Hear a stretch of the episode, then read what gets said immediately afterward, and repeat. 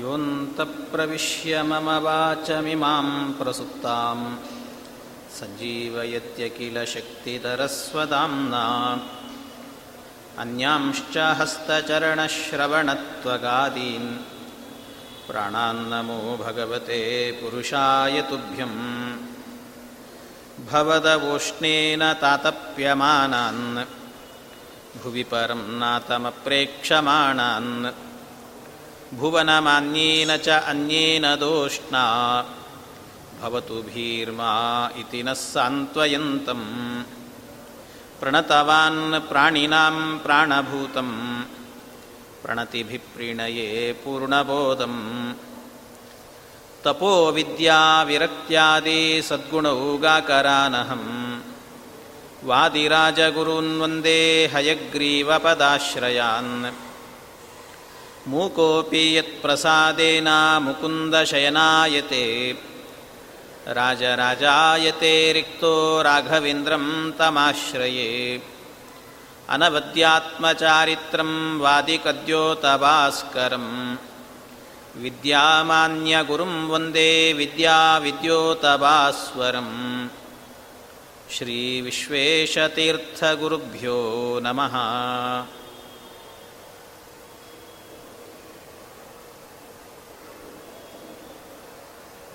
नारायणं नमस्कृत्य नरं चैव नरोत्तमं देवीं सरस्वतीं व्यासं ततो जयमुदीरये श्रीगुरुभ्यो नमः हरिः ओं हरिः ओं हरिः ओम्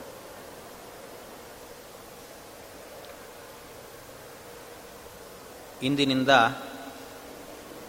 ಕೆಲವು ದಿನಗಳ ಕಾಲ ಶ್ರೀ ಮಧ್ವಾಚಾರ್ಯರು ರಚನೆ ಮಾಡಿರುವಂತಹ ಮಹಾಭಾರತ ತಾತ್ಪರ್ಯ ನಿರ್ಣಯ ಗ್ರಂಥದ ಬಗ್ಗೆ ವಿಚಾರವನ್ನು ಮಾಡಬೇಕು ಅಂತ ಹರಿಸಂಕಲ್ಪದಿಂದ ಆ ವಿಚಾರಕ್ಕೆ ಹೊರಡ್ತಾ ಇದ್ದೇವೆ.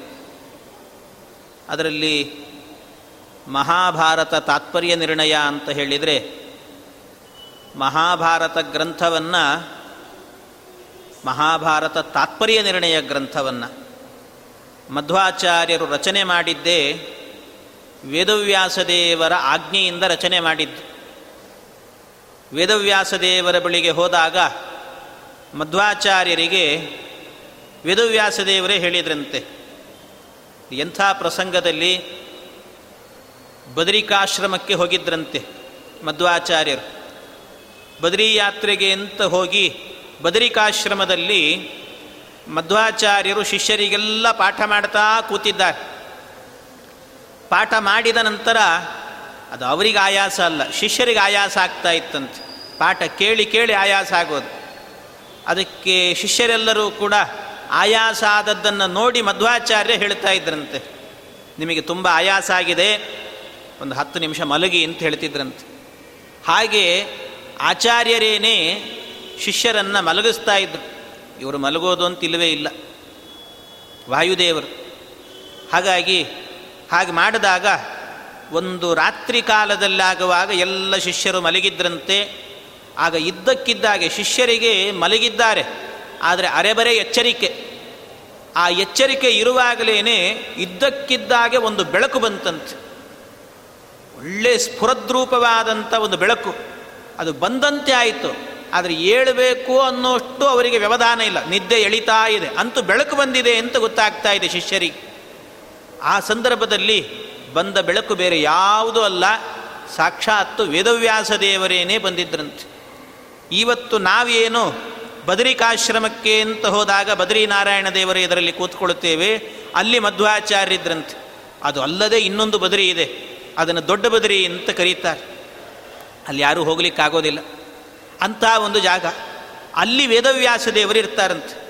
ವೇದವ್ಯಾಸ ದೇವರೇನೇ ಬಂದು ಮಧ್ವಾಚಾರ್ಯರಿಗೆ ಹೇಳಿದ್ರಂತೆ, ಇಷ್ಟು ದೂರ ಬಂದಿದ್ದೀರಿ, ಇಲ್ಲೇ ವೇದವ್ಯಾಸಾಶ್ರಮ ಅಂತ ಹತ್ತಿರದಲ್ಲೇ ಇದೆ, ದೊಡ್ಡ ಬದರಿ, ಅಲ್ಲಿಗೆ ಒಂದು ಭೇಟಿ ಕೊಟ್ಟು ಹೋಗಿ ಅಂತ ವೇದವ್ಯಾಸ ದೇವರು ಮಧ್ವಾಚಾರ್ಯರಿಗೆ ಆಹ್ವಾನ ಕೊಡಲಿಕ್ಕೆ ಬಂದಿದ್ರಂತೆ. ಹಾಗೆ ಆಹ್ವಾನವನ್ನು ಕೊಟ್ರಂತೆ. ಆ ಆಹ್ವಾನವನ್ನು ಸ್ವೀಕಾರ ಮಾಡಿ ಕೂಡಲೇ ಮಧ್ವಾಚಾರ್ಯರು ಹೊರಟ್ರಂತೆ. ವೇದವ್ಯಾಸ ದೇವರು ಹೋಗಿ ಆದ ನಂತರ ಕೆಲವು ಹೊತ್ತಿಗೇನೆ. ಯಾಕೆ ಅಂದರೆ ವೇದವ್ಯಾಸ ದೇವರೇ ಕರೆದಿದ್ದಾರೆ. ಹೋದ ನಂತರ ಮತ್ತೆ ವಾಪಸ್ ಬರ್ತೇನೋ ಇಲ್ಲೋ ಗೊತ್ತಿಲ್ಲ. ಯಾಕೆ ವೇದವ್ಯಾಸ ದೇವರು ಅಲ್ಲೇ ಇರು ಅಂತ ಹೇಳಿಬಿಟ್ರೆ ಅಲ್ಲೇ ಇರಬೇಕಾಗ್ತದೆ. ಆದ್ದರಿಂದ ಬರ್ತೇನೋ ಇಲ್ಲೋ ಗೊತ್ತಿಲ್ಲ. ಏನು ಮಾಡೋದು? ಶಿಷ್ಯರನ್ನೆಲ್ಲ ಬಿಟ್ಟು ಹೋಗಬೇಕಲ್ಲ ಅಂತ ಯೋಚನೆ ಮಾಡಿ ಮಧ್ವಾಚಾರ್ಯರು ಕೂಡಲೇ ಶಿಷ್ಯರಿಗೆಲ್ಲ ಒಂದು ಸಂದೇಶ ಕೊಡಬೇಕು ಅಂತ ಒಂದು ಶ್ಲೋಕ ರಚನೆ ಮಾಡಿದ್ರಂತೆ. ದಿವ್ಯವಾದ ಶ್ಲೋಕ ಅದನ್ನು ಹೇಳ್ತಾರೆ ಮಧ್ವವಿಜಯದಲ್ಲಿ ಉಲ್ಲೇಖ ಮಾಡಿದ್ದಾರೆ ಅದನ್ನು. ನೇದೃಶಂ ಸ್ಥಲಮಲಂ ಶಮಲಗ್ನಂ ನಾಸ್ಯ ತೀರ್ಥ ಸಲೀಲಸ್ಯ ಸಮಂ ವಾ ನಾಸ್ತಿ ವಿಷ್ಣು ಸದೃಶಂ ನನು ದೈವಂ ನಾಸ್ಮದುಕ್ತಿ ಸದೃಶಂ ಹಿತರೂಪಂ ನೇದೃಶಂ ಸ್ಥಲಮಲಂ ಶಮಲಗ್ನಂ. ಈ ಬದರಿಕಾಶ್ರಮಕ್ಕೆ ಸಮಾನವಾದ ಕ್ಷೇತ್ರ ಜಗತ್ತಿನಲ್ಲಿ ಎಲ್ಲೂ ಇಲ್ಲ. ನೇದೃಶಂ ಸ್ಥಲಮಲಂ ಶಮಲಗ್ನಂ. ನಾಸ್ಯ ತೀರ್ಥ ಸಲೀಲಸ್ಯ ಸಮಂವ ಇಲ್ಲಿ ಹರಿಯುವಂಥ ಗಂಗೆಗೆ ಸಮಾನವಾದ ತೀರ್ಥ ಜಗತ್ತಿನಲ್ಲಿ ಎಲ್ಲೂ ಇಲ್ಲ. ಅಷ್ಟೇ ಅಲ್ಲ, ನಾಸ್ತಿ ವಿಷ್ಣು ಸದೃಶಂ ನನು ದೈವಂ. ವಿಷ್ಣುವಿಗೆ ಸದೃಶವಾದಂಥ ದೈವ, ದೇವತೆ ಇನ್ನೊಬ್ಬ ದೇವತೆನೇ ಇಲ್ಲ, ಅವನೇ ಸರ್ವೋತ್ತಮ. ಇಷ್ಟು ಹೇಳಿದ್ದೇವಲ್ಲ ನಮ್ಮ ಮಾತು. ನಮ್ಮ ಮಾತಿಗೆ ಸಮಾನವಾದ ಮತ್ತೊಂದು ಮಾತು ಇಲ್ಲ ಅಂದ್ರೆ ನಾಸ್ಮದುಕ್ತಿ ಸದೃಶಂ ಹಿತರೂಪಂ ಅಂತ ಹೇಳ್ತಾರೆ. ಈ ಶ್ಲೋಕವನ್ನು ಬರೆದು ಶಿಷ್ಯರಿಗೆ ಇಟ್ಟು ಅಲ್ಲೇ ಹೊರಟೋದ್ರಂತೆ ಮಧ್ವಾಚಾರ ಅದು ಹೋಗುವಾಗ ಹಿಂಬಾಲಿಸಿಕೊಂಡು ಹೋದವರು ಒಬ್ಬರು ಸತ್ಯತೀರ್ಥರು ಅಂತ ಯತಿಗಳು ಹೋದರು. ಆಮೇಲೆ ಅವರನ್ನು ಕೂಡ ಮಧ್ವಾಚಾರ್ಯರು ವಾಪಸ್ ಕಳಿಸಿಕೊಡ್ತಾರೆ, ಬರಲಿಕ್ಕಾಗೋದಿಲ್ಲ ಅಂತ. ಹಾಗಾಯಿತು ಅಂತ. ಆಗ ವೇದವ್ಯಾಸ ದೇವರ ಬಳಿಗೆ ಹೋದಂಥ ಮಧ್ವಾಚಾರ್ಯರಿಗೆ ವೇದವ್ಯಾಸ ದೇವರೇ ಹೇಳಿದ್ರಂತೆ ಎಲ್ಲ ನಾನು ರಚನೆ ಮಾಡಿರುವಂಥ ಮಹಾಭಾರತ, ಎಲ್ಲ ಗ್ರಂಥಗಳು ಕೂಡ ಅಸ್ತವ್ಯಸ್ತ ಆಗಿ ಹೋಗಿದ್ದಾಗ ಎಲ್ಲ ಅಸ್ತವ್ಯಸ್ತ. ಆ ಅಸ್ತವ್ಯಸ್ತವಾಗಿರುವಂಥದ್ದನ್ನೆಲ್ಲವನ್ನು ಕೂಡ ಸರಿಪಡಿಸಬೇಕು. ಹೇಗೆ ಅಸ್ತವ್ಯಸ್ತ ಅಂದರೆ ಹೇಗಾಗಿದ್ದ ಗೊತ್ತಾ? ಅದರ ಉಪನ್ಯಾಸದಲ್ಲೇ ಗೊತ್ತಾಗ್ತದೆ, ಎಲ್ಲೆಲ್ಲಿ ಏನೇನು ಅವಾಂತರಗಳು ನಡೆದಿದ್ದಾವೆ ಅಂತ. ಮಧ್ವಾಚಾರ್ಯರಿಗೆ ಕರಾರು ವಾಕ್ಕಾಗಿ ಬರೀಬೇಕು ಅಂತ ಹೇಳ್ತಾರೆ. ಹೇಗೆ, ಎಲ್ಲೆಲ್ಲಿ ಹೇಗೆ ನಿರ್ಣಯ ಕೊಡಬೇಕು? ಮಹಾಭಾರತ ತಾತ್ಪರ್ಯ ನಿರ್ಣಯ ಅಂದರೆ ಅದಕ್ಕೆ ಇನ್ನೊಂದು ಹೆಸರೇನೆ ಸರ್ವಶಾಸ್ತ್ರಾರ್ಥ ಸಂಗ್ರಹ ಅಂತ ಅರ್ಥ. ಸರ್ವಶಾಸ್ತ್ರಾರ್ಥ ನಿರ್ಣಯ ಅಂತ ಕರೀತಾರೆ. ಸರ್ವಶಾಸ್ತ್ರಾರ್ಥ ನಿರ್ಣಯ ಅಂದರೆ ಯಾವ್ಯಾವ ಶಾಸ್ತ್ರಗಳಿದ್ದಾವೋ ಎಲ್ಲ ಶಾಸ್ತ್ರಗಳಿಗೂ ಕೂಡ ಎಲ್ಲೆಲ್ಲಿ ಸಮಸ್ಯೆಗಳು ಗೊಂದಲಗಳು ಬರ್ತಾವೋ ಅದನ್ನೆಲ್ಲ ಪರಿಹಾರ ಮಾಡುವಂಥ ಒಂದು ನಿರ್ಣಯಾತ್ಮಕವಾದ ಗ್ರಂಥ ಅಂದರೆ ಅದು ಮಹಾಭಾರತ ತಾತ್ಪರ್ಯ ನಿರ್ಣಯ. ಆ ಮಹಾಭಾರತ ತಾತ್ಪರ್ಯ ನಿರ್ಣಯದಲ್ಲಿ ಒಟ್ಟು ಮೂವತ್ತೆರಡು ಅಧ್ಯಾಯಗಳಿಂದ ರಚನೆ ಮಾಡುತ್ತಾರೆ. ಅದನ್ನು ಹೇಳಿದ್ದಾರೆ. ವೇದವ್ಯಾಸ ದೇವರೇ ಹೇಳಿ ಇದನ್ನು ರಚನೆ ಮಾಡಬೇಕು ಅಂತ ಮಧ್ವಾಚಾರ್ಯಗೆ ಹೇಳಿದ್ರಂತೆ. ನಾನು ಬರೆದಂಥ ಮಹಾಭಾರತ ಹೇಗಿದೆ ನೋಡು ಅಂತ ಇಡೀ ಮಹಾಭಾರತವನ್ನೆಲ್ಲ ಹೇಳಿದ್ರಂತೆ ವಾಯುದೇವರಿಗೆ ಮಧ್ವಾಚಾರ್ಯರಿಗೆ. ಅಷ್ಟನ್ನು ಕೇಳಿ ಅದರಲ್ಲಿ ನೋಡಿ ಯಾಕೆ ಅಂದರೆ ಒಂದೊಂದು ಪ್ರಸಂಗದಲ್ಲೂ ಒಂದೊಂದು ರೀತಿ. ಮೂವತ್ತೆರಡು ಅಧ್ಯಾಯದಲ್ಲಾಗುವಾಗ ಆರಂಭದ ಮೂರು ಅಧ್ಯಾಯಗಳಲ್ಲಿ ಬರೀ ಶಾಸ್ತ್ರಾರ್ಥದ ನಿರ್ಣಯಗಳನ್ನೇ ಮಾಡಿದ್ದಾರೆ. ಮೂರು ಅಧ್ಯಾಯ, ಆರಂಭದ ಮೂರು ಅಧ್ಯಾಯದಲ್ಲಿ ಶಾಸ್ತ್ರದಲ್ಲಿ ಯಾವ ಶಾಸ್ತ್ರವನ್ನೇ ಹಾಗೆ ಅರ್ಥ ಮಾಡಿಕೊಳ್ಳಬೇಕು, ಆ ಶಾಸ್ತ್ರದ ನಿರ್ಣಯ ಏನು, ಅದರ ತಿರುಳೇನು ಅನ್ನೋದರ ಬಗ್ಗೆ ಮೂರು ಅಧ್ಯಾಯದಲ್ಲಿ ಹೇಳುತ್ತಾರೆ. ನಾಲ್ಕನೇ ಅಧ್ಯಾಯದಿಂದ ಒಂಬತ್ತನೇ ಅಧ್ಯಾಯದ ತನಕಲ್ಲೂ ಕೂಡ ರಾಮಾಯಣದಲ್ಲಿ ಬರಬಹುದಾದಂಥ ಗೊಂದಲಗಳಿಗೆಲ್ಲದಕ್ಕೂ ಕೂಡ ಉತ್ತರಗಳನ್ನು ಕೊಡ್ತಾ ಹೋಗ್ತಾರೆ. ಅದರಿಂದಲೇ ಹೇಳಿದ್ದು, ಮಹಾಭಾರತ ತಾತ್ಪರ್ಯ ನಿರ್ಣಯ ಅಂತ ಗ್ರಂಥದ ಹೆಸರು, ರಾಮಾಯಣದ ವಿಚಾರವನ್ನು ಎತ್ತುಕೊಂಡಿದ್ದಾರೆ. ಅದಕ್ಕೆ ಇನ್ನೊಂದು ಹೆಸರು ಏನು ಅಂದರೆ ಸರ್ವಶಾಸ್ತ್ರ ಅರ್ಥ ನಿರ್ಣಯ ಅಂತ. ಎಲ್ಲ ಶಾಸ್ತ್ರಗಳಿಗೂ ನಿರ್ಣಯವನ್ನು ಕೊಡುತ್ತದೆ. ರಾಮಾಯಣದಲ್ಲಿ ಬರುವಂಥ ಪ್ರಸಂಗಗಳಿಗೆ ಎಲ್ಲೆಲ್ಲಿ ಯಾವ ಯಾವ ರೀತಿ ವ್ಯಾಖ್ಯಾನ ಮಾಡಬೇಕು ಅನ್ನೋದನ್ನು ಸರಿಯಾಗಿ ಅದನ್ನು ಹೇಳಿರುವಂತಹದ್ದು ಇನ್ನು ಐದು ಅಧ್ಯಾಯಗಳಲ್ಲಿ ಹೇಳುತ್ತಾರೆ. ಆ ಒಂಬತ್ತನೇ ಅಧ್ಯಾಯದ ತನಕ, ನಾಲ್ಕನೇ ಅಧ್ಯಾಯದಿಂದ ರಾಮದೇವರ ಅವತಾರದಿಂದ ಹಿಡ್ಕೊಂಡು ಪೂರ್ಣವಾಗಿ ಹೇಳಿದ್ದಾರೆ. ಅಷ್ಟು ಹೇಳಿದ್ದಾರೆ. ಅದಾದ ನಂತರ ಬರುವಂತಹದ್ದು ಹತ್ತನೇ ಅಧ್ಯಾಯ. ಹತ್ತನೇ ಅಧ್ಯಾಯದಲ್ಲಾಗುವಾಗ ವೇದವ್ಯಾಸ ದೇವರ ಅವತಾರದ ವರ್ಣನೆಯನ್ನು ಮಾಡುತ್ತಾರೆ. ವೇದವ್ಯಾಸ ದೇವರ ಅವತಾರ. ಅದಾದ ಮೇಲೆ ಬರುವಂತಹದ್ದು ಅಂದರೆ ಹನ್ನೊಂದನೇ ಅಧ್ಯಾಯದಿಂದ ಪೂರ್ಣವಾಗಿರುವಂಥದ್ದೆಲ್ಲವೂ ಕೂಡ ಮಹಾಭಾರತದ ಕಥೆ. ಇಡೀ ಮಹಾಭಾರತ ಪಾಂಡವರು ಆ ಕೃಷ್ಣನ ಕಥೆ ಅದನ್ನು ನಿರ್ಣಯ ಕೊಡ್ತಾರೆ. ಎಷ್ಟು ಚೆನ್ನಾಗಿ ನಿರ್ಣಯ ಕೊಡ್ತಾರೆ. ನಾವು ಮಹಾಭಾರತ ಓದಿದರೆ ಕೂಡಲೇ ಅರ್ಥ ಆಗೋದಿಲ್ಲ ನಮಗೆ. ಏನು ಇದ್ದಕ್ಕಿದ್ದಾಗೆ ಒಂದು ಕತೆ ಶುರು ಮಾಡಿರ್ತಾರೆ ಇದ್ದಕ್ಕಿದ್ದಾಗ ಇನ್ನೊಂದು ಕತೆ ಶುರು ಮಾಡ್ತಾರೆ ಮಹಾಭಾರತದಲ್ಲಿ. ಒಂದು ಸರ್ತಿ ಪಾಂಡವರ ಕತೆ ಹೇಳಿರ್ತಾರೆ, ಇನ್ನೊಂದು ಸರ್ತಿ ಇನ್ಯಾರ್ದೋ ಕತೆ ಹೇಳ್ತಾರೆ, ಮತ್ತೊಮ್ಮೆ ಕೃಷ್ಣನ ಕತೆ ಹೇಳ್ತಾರೆ, ಕುಂತಿ ಕತೆ ಹೇಳ್ತಾರೆ. ಏನು ಹೇಳ್ತಿದ್ದಾರೆ ಅಂತ ಅರ್ಥ ಆಗಲ್ಲ. ಪಾಂಡವರು ವನವಾಸಕ್ಕೆ ಹೋದಾಗ ಕೃಷ್ಣ ಎಲ್ಲಿದ್ದ? ಕೃಷ್ಣ ರುಕ್ಮಿಣಿ ವಿವಾಹ ಆಗಿತ್ತೋ ಇಲ್ಲವೋ ಆ ರುಕ್ಮಿಣಿ ವಿವಾಹದಲ್ಲಿ ಪಾಂಡವರು ಬಂದಿದ್ರೋ ಇಲ್ಲವೋ ಅಥವಾ ಸತ್ಯಭಾಮೆಯನ್ನು ವಿವಾಹ ಆದಾಗ ಕೃಷ್ಣ ಪರಮಾತ್ಮ ಪಾಂಡವರು ಎಲ್ಲಿದ್ದರು ಈ ಎಲ್ಲ ಕಥೆಗಳು ಕೂಡ ನಮಗೆ ಮಹಾಭಾರತವನ್ನು ನೋಡಿದರೆ ಅರ್ಥ ಆಗಲ್ಲ. ಯಾವುದಾದ ಮೇಲೆ ಯಾವ ಭಾಗ ಇದೆ, ಅದನ್ನೆಲ್ಲವನ್ನು ಕೂಡ ಕರಾರು ವಾಕ್ಕಾಗಿ ನಿರ್ಣಯವನ್ನು ಕೊಡುವಂಥ ಗ್ರಂಥ ಅಂದರೆ ಅದು ಮಹಾಭಾರತ ತಾತ್ಪರ್ಯ ನಿರ್ಣಯ ಎನ್ನುವಂಥ ಗ್ರಂಥ. ಯಾವ್ಯಾವ ಪ್ರಸಂಗದಲ್ಲಿ ಏನೇನು ಘಟನೆಗಳು ನಡೆದಿದ್ದಾವೆ ಅಂತ ಪೂರ್ಣ ಚಿತ್ರಣವನ್ನು ಕಣ್ಣಿಗೆ ಕಟ್ಟುವಂತೆ ಹೇಳುತ್ತಾರೆ ಮಧ್ವಾಚಾರ್ಯ ಅಷ್ಟು ಚೆನ್ನಾಗಿ ಅದರ ನಿರೂಪಣೆ ಮಾಡಿದ್ದಾರೆ. ಆಗಲೇನೆ ಅದಕ್ಕೆ ಮಧ್ವಾಚಾರ್ಯ ಹೇಳುತ್ತಾರೆ ವೇದವ್ಯಾಸ ದೇವರು ಹೇಳಿದಂಥ ರೀತಿಯಲ್ಲೇ ರಚನೆ ಮಾಡುತ್ತಾ ಇದ್ದೇನೆ. ಯಾಕೆ? ಏನೇನೋ ಅಸ್ತವ್ಯಸ್ತಗಳಾಗಿದ್ದಾವೆ. ಕ್ವಚಿತ್ ಗ್ರಂಥಾನ್ ಪ್ರಕ್ಷಿಪಂತಿ ಕ್ವಚಿದಂತರಿತಾನಪಿ ಕುರಿಯು ಕ್ವಚಿಚ್ಚ ವ್ಯತ್ಯಾಸಂ. ಎಲ್ಲ ಕ್ವಚಿತ್ ಗ್ರಂಥಾನ್ ಪ್ರಕ್ಷಿಪಂತಿ. ಮಹಾಭಾರತದಲ್ಲಿ ಆದಷ್ಟು ಪ್ರಕ್ಷೇಪಗಳು ಇನ್ಯಾವ ಗ್ರಂಥದಲ್ಲೂ ಆಗಿಲ್ಲ. ಪ್ರಕ್ಷೇಪ ಅಂದರೆ ಏನು? ಅದರಲ್ಲಿ ಇಲ್ಲದೇ ಇರುವಂಥದ್ದನ್ನೆಲ್ಲ ಕೆಲವೆಲ್ಲ ತುರುಕಿ ಬಿಟ್ಟಿದ್ದಾರಂತೆ ಅದರೊಳಗೆ ಹಾಕಿಬಿಟ್ಟಿದ್ದಾರೆ. ಅವರ ಮನಸ್ಸಿಗೆ ಬಂದಂಥ ಶ್ಲೋಕಗಳನ್ನೆಲ್ಲ ಸೇರಿಸಿಬಿಟ್ಟಿದ್ದಾರೆ. ಏನಾಗಿದೆ ಗೊತ್ತಿಲ್ಲ ಮಹಾಭಾರತ. ಅಷ್ಟರ ಮಟ್ಟಿಗೆ ಅದು ಹದಗೆಡಿಸಿ ಹೋಗಿದೆ. ಆಗ ಅದಕ್ಕೆ ನಿರ್ಣಯವನ್ನು ಮಾಡಬೇಕು ಅನ್ನೋದಕ್ಕೋಸ್ಕರವಾಗಿ ವೇದವ್ಯಾಸ ದೇವರ ಆಜ್ಞೆಯನ್ನು ಪಡೆದುಕೊಂಡು ಬಂದು ಮಹಾಭಾರತ ತಾತ್ಪರ್ಯ ನಿರ್ಣಯವನ್ನು ರಚನೆ ಮಾಡುತ್ತಾರೆ. ಅವ್ರು ರಚನೆ ಮಾಡಿದ್ದು ಮಧ್ವಾಚಾರ್ಯ ಸುಮ್ಮನೆ ವೇದವ್ಯಾಸ ದೇವರು ಅಂತ ಕೂಡಲೇ ರಚನೆ ಮಾಡಲಿಲ್ಲ. ಯಾಕೆಂದ್ರೆ ಹಾಗೆ ರಚನೆ ಮಾಡಿದರು ಅಂದರೆ ಇವತ್ತಿನ ವಿಮರ್ಶಕ ಜಗತ್ತು ಒಪ್ಪೋದಿಲ್ಲ. ಅವರು ಒಪ್ಪುವಂತೆ ಅದನ್ನು ರಚನೆ ಮಾಡಬೇಕಾದ್ರಿಂದ ದೇಶದ ಮೂಲೆ ಮೂಲೆಗಳಿಗೆ ಹೋದ್ರಂತೆ ಮಧ್ವಾಚಾರ್ಯ. ದೇಶದ ಮೂಲೆ ಮೂಲೆಗಳಿಗೆ ಹೋಗಿ ಎಲ್ಲ ಗ್ರಂಥಾಲಯಗಳನ್ನು ಕೂಡ ಹೋಗಿ ವೀಕ್ಷಣೆ ಮಾಡಿ ಯಾವ ಯಾವ ಗ್ರಂಥಾಲಯದಲ್ಲಿ ಎಷ್ಟೆಷ್ಟು ಪ್ರತಿಗಳಿದ್ದಾವೆ, ಮಹಾಭಾರತದ ಪ್ರತಿಗಳು, ಮ್ಯಾನಸ್ಕ್ರಿಪ್ಟ್ಗಳು ಎಷ್ಟಿದ್ದಾವೆ ಅಂತ ಎಲ್ಲ ಹುಡುಕಿಕೊಂಡು ಬಂದು ಎಲ್ಲ ಪಾಠಗಳನ್ನು ವಿಮರ್ಶೆ ಮಾಡಿ ಸರಿಯಾದ ಪಾಠ, ವೇದವ್ಯಾಸ ದೇವರಿಗೆ ಸಮ್ಮತವಾದ ಪಾಠ ಯಾವುದು ಅಂತ ನಿರ್ಣಯ ಮಾಡಿಕೊಟ್ಟಿರುವಂಥ ಗ್ರಂಥ ಅಂದರೆ ಅದು ಮಹಾಭಾರತ ತಾತ್ಪರ್ಯ ನಿರ್ಣಯ. ಇವತ್ತಿನ ಆಧುನಿಕ ವಿಮರ್ಶಕರು ಹೇಗೆ ಮಾಡಬೇಕು? ಒಂದು ಗ್ರಂಥವನ್ನು ವಿಮರ್ಶೆ ಮಾಡೋದಾದರೆ ಹೇಗೆ ಮಾಡಬೇಕು ಅನ್ನೋದನ್ನು ತೋರಿಸಿಕೊಟ್ಟವರು ಮಧ್ವಾಚಾರ್ಯ ಒಂದು ಯಾವುದೋ ಗ್ರಂಥ ಸಿಗ್ತದೆ. ಒಂದು ಮ್ಯಾನ್ಸ್ಕ್ರಿಪ್ಟ್ ಸಿಕ್ತು ಅಂದರೆ ಅದನ್ನೇ ತಗೊಂಡು ಅದನ್ನೇ ಪ್ರಿಂಟ್ ಹಾಕಿ ಮುಗಿಸ್ಬಿಡ್ತಾರೆ. ಹಾಗಲ್ಲ. ಅದಕ್ಕೆ ಇನ್ನೂ ಬೇರೆ ಬೇರೆ ಮ್ಯಾನ್ಸ್ಕ್ರಿಪ್ಟ್ಗಳು ಎಲ್ಲೆಲ್ಲಿ ಸಿಗ್ತಾವೆ ಅಂತ ಹುಡುಕಬೇಕು. ಆ ಹಸ್ತಪ್ರತಿಗಳು ಎಲ್ಲೆಲ್ಲಿದ್ದಾವೆ ಅಂತ ಹುಡುಕಿ ಆ ಎಲ್ಲ ಪ್ರತಿಗಳನ್ನು ಇಟ್ಟುಕೊಂಡು ನಾಲ್ಕಾರು ಪಾಠಗಳನ್ನು ಇಟ್ಟುಕೊಂಡಾಗ ಸರಿಯಾದ ಪಾಠ ಯಾವುದು ಅಂತ ನಿರ್ಣಯ ಮಾಡಲಿಕ್ಕೆ ಆಗ್ತದೆ ಅದು ಹಾಗೆ ಇವರು ನಾಲ್ಕಾರಲ್ಲ ಸಾವಿರಾರು ಪಾಠಗಳನ್ನು ಇಟ್ಟುಕೊಂಡಿದ್ರಂತೆ. ನಮ್ಮ ಜೀವನದಲ್ಲಿ ಇರುವ ಮಹಾಭಾರತವನ್ನೇ ಓದಲಿಕ್ಕಾಗಲ್ಲ. ಅವರು ಅಷ್ಟು ಪ್ರತಿಗಳಿಟ್ಟುಕೊಂಡು ಅದನ್ನು ಬೇರೆ ರಚನೆ ಮಾಡಿದ್ರಂತೆ. ಅಂಥ ಮಧ್ವಾಚಾರ್ಯ.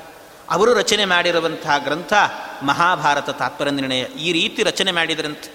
ಇಷ್ಟು ರಚನೆ ಮಾಡಿದಂಥ ಗ್ರಂಥದಲ್ಲಿ ಒಂದು ಪರಿಪಾಠಿ ಇದೆ. ಅದರಲ್ಲಿ ಮಹಾಭಾರತ ತಾತ್ಪರ್ಯ ನಿರ್ಣಯದಲ್ಲಾಗುವಾಗ ಮೊದಲಿಗೆ ಹತ್ತನೇ ಅಧ್ಯಾಯವನ್ನು ಹೇಳೋದು. ಹೀಗೊಂದು ಪರಿಪಾಟಿ ಯಾಕೆಂದರೆ ವೇದವ್ಯಾಸ ದೇವರ ಅವತಾರದಿಂದ, ಅದು ವೇದವ್ಯಾಸರದ್ದೇ, ಜ್ಞಾನಕ್ಕೆ ಅಭಿಮಾನಿಗಳಾದ್ರಿಂದ ವೇದವ್ಯಾಸ ದೇವರು ಮೊದಲು ವೇದವ್ಯಾಸ ದೇವರ ಅವತಾರ ಆಗಿರುವಂತಹ ಚರಿತ್ರೆ ಯಾವ ಅಧ್ಯಾಯದಲ್ಲಿ ಬಂದಿದೆಯೋ ಅದನ್ನು ಹೇಳಿ, ಆಮೇಲೆ ಉಳಿದ ಅಧ್ಯಾಯಗಳನ್ನೆಲ್ಲವನ್ನು ಕೂಡ ಪಾಠ ಮಾಡೋದು, ಪ್ರವಚನ ಮಾಡೋದು, ಇದೆಲ್ಲ ಕ್ರಮದಲ್ಲಿ ಬಂದಿರುವಂಥದ್ದು. ಮಧ್ವ ವಿಜಯದಲ್ಲೂ ಕೂಡ ಹಾಗೆ, ಕೆಲವು, ಕೆಲವರು ಆ ಕ್ರಮವನ್ನು ಅನುಸರಿಸ್ತಾರೆ. ಮಧ್ವ ವಿಜಯದಲ್ಲಿ ಏಳನೇ ಅಧ್ಯಾಯದಲ್ಲಾಗುವಾಗ ವೇದವ್ಯಾಸ ದೇವರ ಅವತಾರದ ಅವರ ವರ್ಣನೆ ಎಲ್ಲ ಬಂದಿದೆ. ಆದ್ದರಿಂದ ಮೊದಲು ಏಳನೇ ಏಳನೇ ಸರ್ಗದ ಚಿಂತನೆಯನ್ನು ಮಾಡಿ ಉಳಿದ ಮಧ್ವ ವಿಜಯವನ್ನೆಲ್ಲ ಅಧ್ಯಯನ ಮಾಡೋದು ಅಂತ ಒಂದು ಕ್ರಮ ಇದೆ. ಹಾಗೆ ಇಲ್ಲೂ ಕೂಡ ಮೊದಲಿಗೆ ವೇದವ್ಯಾಸ ದೇವರ ಅವತಾರದ ಬಗ್ಗೆ ನಿರ್ಣಯವನ್ನು ಕೊಡ್ತಾ, ಯಾಕೆ ವೇದವ್ಯಾಸ ದೇವರು ಯಾವ ಕಾಲದಲ್ಲಿ ಹೇಗೆ ಅವತಾರ ಮಾಡಿದರು, ಆ ನಿರ್ಣಯಗಳಂತೂ ಅತ್ಯದ್ಭುತ ರೋಚಕ ಮಧ್ವಾಚಾರ್ಯರು ಕೊಡುವಂತಹದ್ದು. ಎಲ್ಲೂ ಕೂಡ ವೇದವ್ಯಾಸ ದೇವರಿಗೇನಾದರೂ ಕೂಡ ದೋಷದ ಲವಲೇಶ ಇದೆಯಾ ಅಂದರೆ ಏನೂ ಇಲ್ಲ ಅಂತ. ಎಷ್ಟು ದೋಷದ ಚಿಂತನೆ ಮಾಡಿದ್ದಾರೆ, ಎಷ್ಟು ಪ್ರಕ್ಷೇಪ ಮಾಡಿದ್ದಾರೆ ಅಂತ ಗೊತ್ತಾಗ್ತದೆ. ವೇದವ್ಯಾಸ ದೇವರು ಅವತಾರ ಮಾಡಿದರಂತೆ. ಯಾವಾಗ ಅವತಾರ ಮಾಡಿದ್ದು ಅಂದರೆ ಅದನ್ನು ಹೇಳ್ತಾ ಇದ್ದಾರೆ. ದ್ವಾಪರೇಥ ಯುಗೆ ಪ್ರಾಪ್ತೆ ತ್ವಷ್ಟಾವಿಂಶತಿ ಮೇ ಪುನಃ ಸ್ವಯಂಭು ಶರ್ವಶಕ್ರಾದ್ಯ ದುಗ್ಧಾಬ್ದೇ ಸ್ಥಿರಮಾಯಯು ಎಷ್ಟು ಅದ್ಭುತ. ದ್ವಾಪರೇಥ ಯುಗೆ ಪ್ರಾಪ್ತೆ ಅಷ್ಟಾವಿಂಶತಿ ಮೇ ಪುನಃ. ಇಪ್ಪತ್ತೆಂಟನೇ ದ್ವಾಪರ ಯುಗದಲ್ಲಾಗಬೇಕಾದ್ರೆ ಆಗ ಅನೇಕ ದ್ವಾಪರ ಯುಗಗಳು ಮುಗಿದಿದ್ದು. ಅದರಲ್ಲಿ ಈ ವೈವಸ್ವತ ಮನ್ವಂತರದಲ್ಲಾಗಬೇಕಾದ್ರೆ ಆಗ ದ್ವಾಪರೆ ಇಪ್ಪತ್ತೆಂಟನೇ ದ್ವಾಪರ ಯುಗ ಅಂತೆ. ಒಂದು ಮನ್ವಂತರ ಅಂತ ಹೇಳಿದರೆ, ಯುಗಾನಾಂ ಏಕಸಪ್ತತಿ ಅಂತ. ಎಪ್ಪತ್ತೊಂದು ಬಾರಿ ಚತುರ್ಯುಗಗಳು ತಿರುಗಿತು ಅಂದರೆ ಒಂದು ಮನ್ವಂತರ ಅಂತ. ಎಪ್ಪತ್ತೊಂದು ಬಾರಿ ತಿರುಗಬೇಕು. ಈಗ ತಿರುಗಿರೋದು ಎಷ್ಟು ಅಂದರೆ ಇಪ್ಪತ್ತೆಂಟು. ಇಪ್ಪತ್ತೆಂಟನೇ ಕಲಿಯುಗ ಇನ್ನು. ಇಪ್ಪತ್ತೆಂಟನೇದು ಪೂರ್ಣ ಮುಗುದಿಲ್ಲ. ಇನ್ನು ಇಂಥದ್ದು ಎಪ್ಪತ್ತೊಂದು ಆಗಬೇಕು. ಅದಕ್ಕೆ ಒಂದು ಮನ್ವಂತರ ಅಂತ ಕರೀತಾರೆ. ಚತುರ್ಯುಗಗಳು ತಿರುಗಿ. ಹಾಗೆ ಇಪ್ಪತ್ತೆಂಟನೇ ದ್ವಾಪರಯುಗ ಮುಗಿದು ಹೋಗಿದೆ. ಆ ದ್ವಾಪರ ಯುಗದ ಆದಿಯಲ್ಲೆಲ್ಲ ಅಂತ್ಯದಲ್ಲಿ ಅಂತ ಹೇಳುತ್ತಾರೆ. ಅಂತ್ಯದಲ್ಲಿ ದ್ವಾಪರಯುಗದ ದ್ವಾಪರ ಯುಗದ ಅಂತ್ಯದಲ್ಲಾಗುವಾಗ ಗೌತಮ ಋಷಿಗಳ ಶಾಪ ಗೊತ್ತಿರುವ ಕಥೆ. ಗೌತಮ ಋಷಿಗಳು ಜ್ಞಾನ ಎಲ್ಲ ನಾಶ ಆಗಲಿ ಅಂತ ಶಾಪ ಕೊಟ್ರಂತೆ. ಯಾಕೆ ಅಂದರೆ ಇಡೀ ಊರಿಗೇನೆ ಎಲ್ಲ ಬ್ರಾಹ್ಮಣರು ಇರುವಂಥ ಎಲ್ಲ ಊರು ಊರಿಗೇನೆ ಬರಗಾಲ ಬಂದಿತ್ತಂತೆ. ಆದರೆ ಗೌತಮ ಋಷಿಗಳಿರುವಂಥ ಆಶ್ರಮದಲ್ಲಿ ಮಾತ್ರ ಬರಗಾಲವೇ ಇಲ್ಲ. ಯಾಕೆ? ಅಷ್ಟು ತಪಶಕ್ತಿ ಅವರಲ್ಲಿತ್ತು. ಆದ್ದರಿಂದ ಎಲ್ಲ ಬ್ರಾಹ್ಮಣರಿಗೂ ಕೂಡ ಗೌತಮರೇನೆ ಆಶ್ರಯವನ್ನು ಕೊಟ್ರಂತೆ. ಬನ್ನಿ ಎಲ್ಲ ನಮ್ಮ ಮನೆಗೆ ಬನ್ನಿ, ನಮ್ಮ ಆಶ್ರಮಕ್ಕೆ ಬನ್ನಿ, ನಮ್ಮಲ್ಲೇ ವಾಸ ಮಾಡಿ ಅಂತ ಎಲ್ಲ ಬ್ರಾಹ್ಮಣರಿಗೆ ಆಶ್ರಯ ಕೊಟ್ಟರು ಎಲ್ಲರೂ ಬಂದರು, ಭಾಳ ದಿವಸ ಇದ್ರಂತೆ. ಇದ್ದರು ಎಲ್ಲ ಆಯಿತು. ಆದ ನಂತರ ಕೊನೆಗೆ ಅನ್ನಿಸ್ತಂತೆ, ಆಯಿತು, ಇಷ್ಟು ದಿವಸ ಇದ್ದೇವೆ. ಅದಕ್ಕೆಲ್ಲ ಮಧ್ಯದಲ್ಲಿ ಗಣಪತಿ ಬರ್ತಾನೆ. ಆ ಪಾರ್ವತೀ ದೇವಿಗೆ ಅನ್ನಿಸ್ತಂತೆ. ರುದ್ರದೇವರ ತಲೆ ಮೇಲೆ ಗಂಗೆ ಇದ್ಲು, ಸವತಿ. ಆದ್ದರಿಂದಾಗಿ ಅವಳು ಸವತಿ ಇದ್ದಾಳೆ ಆದ್ದರಿಂದ ಅವಳನ್ನೇನಾದರೂ ಮಾಡಿ ಕೆಳಗಿಳಿಸಬೇಕು ಅಂತ ಅನ್ನಿಸ್ತಂತೆ. ಅದಕ್ಕೆ ಹ್ಯಾಕ್ ಕೆಳಗಿಳಿಸೋದು? ಅದಕ್ಕೆ ಏನಾದರೂ ಮಾಡಬೇಕು? ಏನು ಮಾಡೋದು ಅಂತ ಯೋಚನೆ ಮಾಡಿದರೆ, ಆಗ ಯೋಚನೆಗೆ ಬಂದದ್ದೇನು ಅಂದರೆ ಪಾರ್ವತೀ ದೇವಿ ಗಣಪತಿಗೆ ಹೇಳಿದ್ಲಂತೆ, ಗೌತಮರ ಆಶ್ರಮದಲ್ಲಿ ಎಲ್ಲ ಬ್ರಾಹ್ಮಣರಿದ್ದಾರೆ, ಆ ಬ್ರಾಹ್ಮಣರೆಲ್ಲ ಹೊರಟೋಗುವಂತೆ ಮಾಡು ಅಂತ ಹೇಳಿದನು. ಹೇಗೆ ಮಾಡಬೇಕು? ಅದಕ್ಕೂ ಇದಕ್ಕೂ ಲಿಂಕ್ ಏನು ಅಂದರೆ ಗಣಪತಿ ಹೋದನಂತೆ, ಹೋಗಿ ಹೇಳಿದ್ನಂತೆ. ಹೀಗೆ ಎಲ್ಲ ಬ್ರಾಹ್ಮಣರು ಇಲ್ಲಿ ಬಂದಿದ್ದೀರಿ ಗೌತಮರ ಆಶ್ರಮದಲ್ಲಿ ಎಷ್ಟು ವರ್ಷ ಆಯಿತು? ನಿಮ್ಮ ನಿಮ್ಮ ಮನೆಗೆ ಹೋಗೋದಿಲ್ವೇನು ಅಂತ ಕೇಳಿದನು ನಿಮ್ಮ ಮನೆಯಲ್ಲೂ ಕೂಡ ನಿಮ್ಮದೇ ಒಂದು ಸ್ವತಂತ್ರವಾದ ಜೀವನ ಬೇಡವೇ ನಿಮಗೆ ಅಂತ ಅವರಿಗೆಲ್ಲ ಪುಸಲಾಯಿಸಿದ್ರು. ಬ್ರಾಹ್ಮಣರಿಗೆ ಅಷ್ಟು ಹೇಳುವಾಗ ಹೌದು, ನಮಗೂ ಸ್ವಾತ, ಸ್ವತಂತ್ರವಾಗಿರಬೇಕು ಅಂತ ಅನ್ನಿಸ್ತು. ಅನ್ನಿಸಿ ನಾವು ಹೊರಡುತ್ತೇವೆ ಅಂತ ಗೌತಮರ ಬಳಿಗೆ ಹೋಗಿ ಹೇಳಿದ್ರಂತೆ. ನಾವಿನ್ನು ಹೊರಡುತ್ತೇವೆ ಅಂತ ಹೇಳಿದಾಗ ಗೌತಮರು ಹೇಳಿದರು, ಇಷ್ಟು ಜನ ಬ್ರಾಹ್ಮಣರು ನಮ್ಮ ಆಶ್ರಮದಲ್ಲಿದ್ದೀರಿ. ಇದ್ದಕ್ಕಿದ್ದಾಗೆ ಹೋದರೆ ಹಾಗೆ? ಬೇಡ. ನೀವಿರೋದ್ರಿಂದ ನಮಗೆ ಸಂತೋಷ ಆಗ್ತಾ ಇದೆ. ಇಷ್ಟು ಬ್ರಾಹ್ಮಣರ ಸೇವೆ ಮಾಡೋ ಯೋಗ ಸಿಕ್ಕಿದೆ ನಮಗೆ.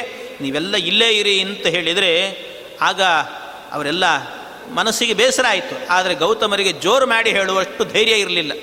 ಅದಕ್ಕೆ ಗಣಪತಿ ಏನು ಮಾಡಿದಂತೆ ಬ್ರಾಹ್ಮಣರೇ, ನೀವೆಲ್ಲ ನಿಮ್ಮ ಶಕ್ತಿ ಸಾಮರ್ಥ್ಯದಿಂದಾಗಿ ಒಂದು ಸ್ಪರ್ಶ ಹುಲ್ಲು ಕಡ್ಡಿಯಿಂದ ಮುಟ್ಟಿದರೆ ಸಾಕು, ಸಾಯಬೇಕು. ಅಂತ ಒಂದು ಹಸುವನ್ನು ತಯಾರು ಮಾಡಿ ಅಂತ ಹೇಳಿದ್ರು ಸರಿ ಅಂತ ಒಂದು ಹಸು ತಯಾರು ಮಾಡಿದರು. ಹಸುವನ್ನು ರಚನೆ ಮಾಡಿದರು. ಹಸುವನ್ನು ಸೃಷ್ಟಿ ಮಾಡಿದರು ಅವರ ತಪಶಕ್ತಿಯಿಂದ. ಅದು ಗೌತಮರು ಸರಿಯಾಗಿ ಬಂದು ಇನ್ನೂ ಸ್ಪರ್ಶವೂ ಮಾಡಿಲ್ಲ. ಅವರ ಉಸಿರು ತಾಕೇನೆ ಆ ಹಸು ಸತ್ತೋಯ್ತಂತೆ. ಹಸು ಸತ್ತೋದ ಕೂಡಲೇನೆ ಆಗ ಅನ್ನಿಸ್ತು. ಆಗ ಎಲ್ಲ ಬ್ರಾಹ್ಮಣರು ಹೇಳಿದ್ರಂತೆ ಗೋಹತ್ಯೆ ಮಾಡಿದ್ದೀರಿ ಗೌತಮರೇ, ನಿಮ್ಮ ಆಶ್ರಮದಲ್ಲಿ ನಾವಿರೋದಿಲ್ಲ ಅಂದ್ರಂತೆ. ಗೋಹತ್ಯೆ ಮಾಡಿದ್ದೀರಿ ಅದಕ್ಕೆಲ್ಲ ಬ್ರಾಹ್ಮಣರು ಹೊರಟೋದ್ರು. ಆಗ ಆ ಗೌತಮರಿಗೆ ಅನ್ನಿಸ್ತಂತೆ ಎಲ್ಲ ನಾನು ಹೇಗೆ ಗೋಹತ್ಯೆ ಮಾಡಲಿಕ್ಕೆ ಸಾಧ್ಯ? ನಾನು ಅದನ್ನು ಮುಟ್ಲೂ ಇಲ್ಲ ಹೇಗೆ ಸಾಯ್ತದು ಅಂತ ವಿಮರ್ಶೆ ಮಾಡಿ ಅವರ ತಪಶಕ್ತಿಯಿಂದ ನೋಡಿದಾಗ ಅರ್ಥ ಆಯ್ತಂತೆ, ಇದು ನಿಜವಾಗಲೂ ಮಾಡಿರುವಂಥ ಕೆಲಸ ಯಾರದ್ದು ಅಂದರೆ ಎಲ್ಲ ಬ್ರಾಹ್ಮಣರು ಸೇರಿ ಮಾಡಿರುವಂಥದ್ದು ಅಂತ ಗೊತ್ತಾಗಿ ಮೊದಲು ಹಸುವನ್ನು ಬದುಕಿಸ್ತೇನೆ, ಈ ಬ್ರಾಹ್ಮಣರಿಗಿರುವಂಥ ಮುಖ್ಯವಾದಂಥ ಒಂದು ಶಕ್ತಿ ಯಾವುದು ಅಂದರೆ ಜ್ಞಾನ. ಅದೇ ಇಲ್ಲದಂತೆ ಮಾಡುತ್ತೇನೆ ಅಂತ ಆಗ ಆ ಗೋವನ್ನು ರಕ್ಷಣೆ ಮಾಡಲಿಕ್ಕೆ ಗಂಗೆಯನ್ನು ಕೆಳಗಿಳಿಸಿದರಂತೆ. ಗೋ ರಕ್ಷಣೆಗೆ, ಅಂದರೆ ಗೋವಿಗೆ ಪ್ರಾಣದಾನ ಮಾಡಿದರಂತೆ. ಗೋವಿಗೆ ಪ್ರಾಣದಾನ ಮಾಡಲಿಕ್ಕಾಗಿ ಗಂಗೆಯನ್ನು ಕೆಳಗಿಳಿಸಿದಂಥ ನೀರೇನೆ ಗೋದ ಅಂತ ಕರೀತಾರೆ. ಗೋದ, ಅದನ್ನೇ ನೀರು ಅನ್ನೋದಕ್ಕೆ ವಾರಿ ಅಂತ ಕರೀತಾರೆ ಸಂಸ್ಕೃತದಲ್ಲಿ. ವಾರಿ ಅಂದರೆ ನೀರು. ಅದನ್ನೇ ಇವತ್ತೇನು ಗೋದಾವರಿ ನದಿ ಅಂತ ಕರಿತೇವೆ. ಅವರು ತರಿಸಿರುವಂತಹದ್ದು ಅದೇ ನದಿ. ಆ ಗೋವನ್ನು ಗೋವಿಗೆ ಪ್ರಾಣದಾನ, ಅದರ ಮೇಲೆ ನೀರು ಹಾಕಿದಾಗ ಮತ್ತೆ ಅದು ಪ್ರಾಣದಾನ ಸಿಕ್ತಂತೆ. ಹಾಗೆ ಪ್ರಾಣ ಬಂತು ಅದಕ್ಕೆ ಅಂತ. ಆ ರೀತಿ ಆ ಗೋವಿಗೆ ಪ್ರಾಣದಾನವನ್ನು ಕೊಟ್ಟ ನದಿ ಯಾವುದು ಅಂದರೆ ಗೋದಾವರಿ ಅಂತ. ಅದನ್ನು ಗೋದಾ ಅಂತ ಇಲ್ಲ, ಗೋದವಾರಿ ಅಂತಿರೋದು ಅದು ಉಚ್ಚಾರಣೆಯಲ್ಲಿ ಬರ್ತಾ ಬರ್ತಾ ಗೋದಾವರಿ ಅಂತ ಆ ನದಿ ಆಗಿ ಹೋಗಿದೆ. ಹೀಗೆ. ಅಂತೂ ಗೋದಾವರಿ ನದಿಯನ್ನು ಹೀಗೆ ತರಿಸಿದ್ರಂತೆ. ಅದೇ ಗಂಗೆನೆ. ಗಂಗೆಗೆ ಇನ್ನೊಂದು ಹೆಸರು ಇಲ್ಲಿ ಬಂದಾಗ ಗೋದಾವರಿ ಅಂತ ಹೆಸರು ಬಂತು. ಹೀಗೆ ಅಂತಿರೋದು ಆಗ ಗೌತಮರು ಎಲ್ಲ ಜ್ಞಾನ ನಾಶ ಆಗಲಿ ಅಂತ ಬ್ರಾಹ್ಮಣರ ಜ್ಞಾನವೇ ನಾಶ ಆಗಲಿ ಅಂತ ಶಾಪ ಕೊಟ್ಟರು ಶಾಪ ಕೊಟ್ಟಾಗ ಜ್ಞಾನವೇ ಇಲ್ಲದೆ ಇರುವಂಥ ಸ್ಥಿತಿ ಇದ್ದಾಗ ಬ್ರಹ್ಮಾದಿ ದೇವತೆಗಳೆಲ್ಲರೂ ಕೂಡ ಸ್ವಯಂಭೂ ಶರ್ವ ಶಕ್ರಾದ್ಯಾಹ ಸ್ವಯಂಭೂ ಶರ್ವ ಶಕ್ರ ಎಲ್ಲ ದೇವತೆಗಳೆಲ್ಲ ಸೇರಿಕೊಂಡು ಭಗವಂತನನ್ನು ಪ್ರಾರ್ಥನೆ ಮಾಡಿದರಂತೆ. ಎಲ್ಲಿ ದುಗ್ಧಾಬ್ದೇ ಸ್ಥಿರಮಾಯಯುಹು ಕ್ಷೀರ ಸಮುದ್ರದ ಬಳಿಗೆ ಹೋಗಿ ಪ್ರಾರ್ಥನೆ ಮಾಡ್ತಾ ಇದ್ದಾರಂತೆ ಭಗವಂತನನ್ನ. ಭಗವಂತ, ಬಂದು ಮತ್ತೆ ಈ ಜಗತ್ತಿನಲ್ಲಿ ಜ್ಞಾನವನ್ನು ಬೆಳಗಿಸು. ವಿಜ್ಞಾನ ರೋಚಿ ಪರಿಪೂರಿತಾಂತಹ ವಾಕ್ಯಾಂಡಕೋಶಂ ಹರಿತೋಪಲಾಭಂ ಅಂತ ಭಗವಂತ, ನೀನು ಬಂದು ಎಲ್ಲ ಕಡೆಯಲ್ಲೂ ಕೂಡ ಜ್ಞಾನವನ್ನು ಪ್ರಸಾರ ಮಾಡು ಅಂತ ಅವನನ್ನು ಪ್ರಾರ್ಥನೆ ಮಾಡಿದರಂತೆ. ಹಾಗೆ ಪ್ರಾರ್ಥನೆ ಮಾಡಿದಾಗ ಭಗವಂತ, ಆಯಿತು, ಆದಷ್ಟು ಬೇಗ ನಾನು ವೇದವ್ಯಾಸ ದೇವರಾಗಿ ಅವತಾರ ಮಾಡ್ತೇನೆ ಅಂತ ಹೇಳಿದ. ಎಲ್ಲಿ ಅವತಾರ ಮಾಡಬೇಕು, ಹೇಗೆ ಅವತಾರ ಮಾಡಬೇಕು ಅಂತ ಯೋಚನೆ ಮಾಡಿದಾಗ ಆಗಲೇ ಒಬ್ಬ ಪರಾಶರ ಮುನಿ ಅಂತ. ಪರಾಶರರು ಆಗ ಈ ಅಜ್ಞಾನವನ್ನು ನಾಶ ಮಾಡಿ, ಜ್ಞಾನವನ್ನು ಎಲ್ಲ ಕಡೆ ತುಂಬಲಿಕ್ಕೆ ಬಂದದ್ದು. ನಿಜವಾಗಲೂ ಅಲ್ಲಿ ಗೌತಮರ ಶಾಪ ಅನ್ನೋದೊಂದು ನೆಪ ಮಾತ್ರ. ಆದರೆ ನಿಜವಾಗಲೂ ಅಜ್ಞಾನ ಬಂದದ್ದು ಹೇಗೆ ಅಂದರೆ ಕಲಿಯಿಂದ ಬಂದದ್ದಂತೆ. ಕಲಿ ಎಲ್ಲರಲ್ಲೂ ಹೋಗಿದ್ದ. ಎಲ್ಲರ ಒಳಗೆ ಕಲಿ ಸೇರಿಕೊಂಡದ್ರಿಂದಾಗಿ ಜ್ಞಾನ ಎಲ್ಲ ನಾಶ ಆಗಿತ್ತಂತೆ. ಎಲ್ಲಿ ತನಕ ದೇವತೆಗಳಿಗೂ ಹಾಗಾಗಿತ್ತು ಅಂತಾರೆ. ದೇವತೆಗಳಿಗೂ ಕೂಡ ಕಲಿಪ್ರವೇಶ ಆಗಿತ್ತಂತೆ. ಯಾರು ಕಲಿಪ್ರವೇಶ ಅಂದರೆ ಗಿರೀಶಾದ್ಯಾಹ ಅಂತ ಹೇಳ್ತಾರೆ. ಗಿರೀಶ ಅಂದರೆ ರುದ್ರದೇವರು. ರುದ್ರದೇವರಿಂದ ಹಿಡ್ಕೊಂಡು ಕೆಳಗಿನ ಕಕ್ಷೆಯಲ್ಲಿ ಯಾರ್ಯಾರಿದ್ದಾರೆ ಅವರೆಲ್ಲರಿಗೂ ಕೂಡ ಕಲಿಪ್ರವೇಶ ಆಗಿತ್ತು. ಇನ್ನು ಸರಸ್ವತೀ ದೇವಿ, ಭಾರತೀ ದೇವಿ ಅವರೆಲ್ಲರೂ ಕೂಡ ಪರಶುಕ್ಲರಾದ್ರಿಂದ ಅವರಿಗೆ ಕಲಿಪ್ರವೇಶ ಇಲ್ಲ. ಉಳಿದವರಿಗೆಲ್ಲ ಆಗಿತ್ತಂತೆ. ಆ ಕಲಿಪ್ರವೇಶವನ್ನು ಹೊಡೆದೋಡಿಸೋಕ್ಕೋಸ್ಕರವಾಗಿ ವೇದವ್ಯಾಸ ದೇವರ ಅವತಾರ ಮಾಡಿತ್ತು. ಅವರು ಅವತಾರ ಮಾಡಿದ್ದು ಹಾಗೆ ಪರಾಶರರಲ್ಲಿ ಅವತಾರ ಮಾಡಿದ್ರಂತೆ. ಪರಾಶರರು ಮತ್ತು ಸತ್ಯವತಿ ಅಂತ. ಪರಾಶರರು ಯಾರು ಅಂದರೆ ಅವರನ್ನು ಹೇಳ್ತಾರೆ, ಪರಾಶರರು ವಸಿಷ್ಠ ಗೋತ್ರದಲ್ಲಿ ಬಂದವರಂತೆ.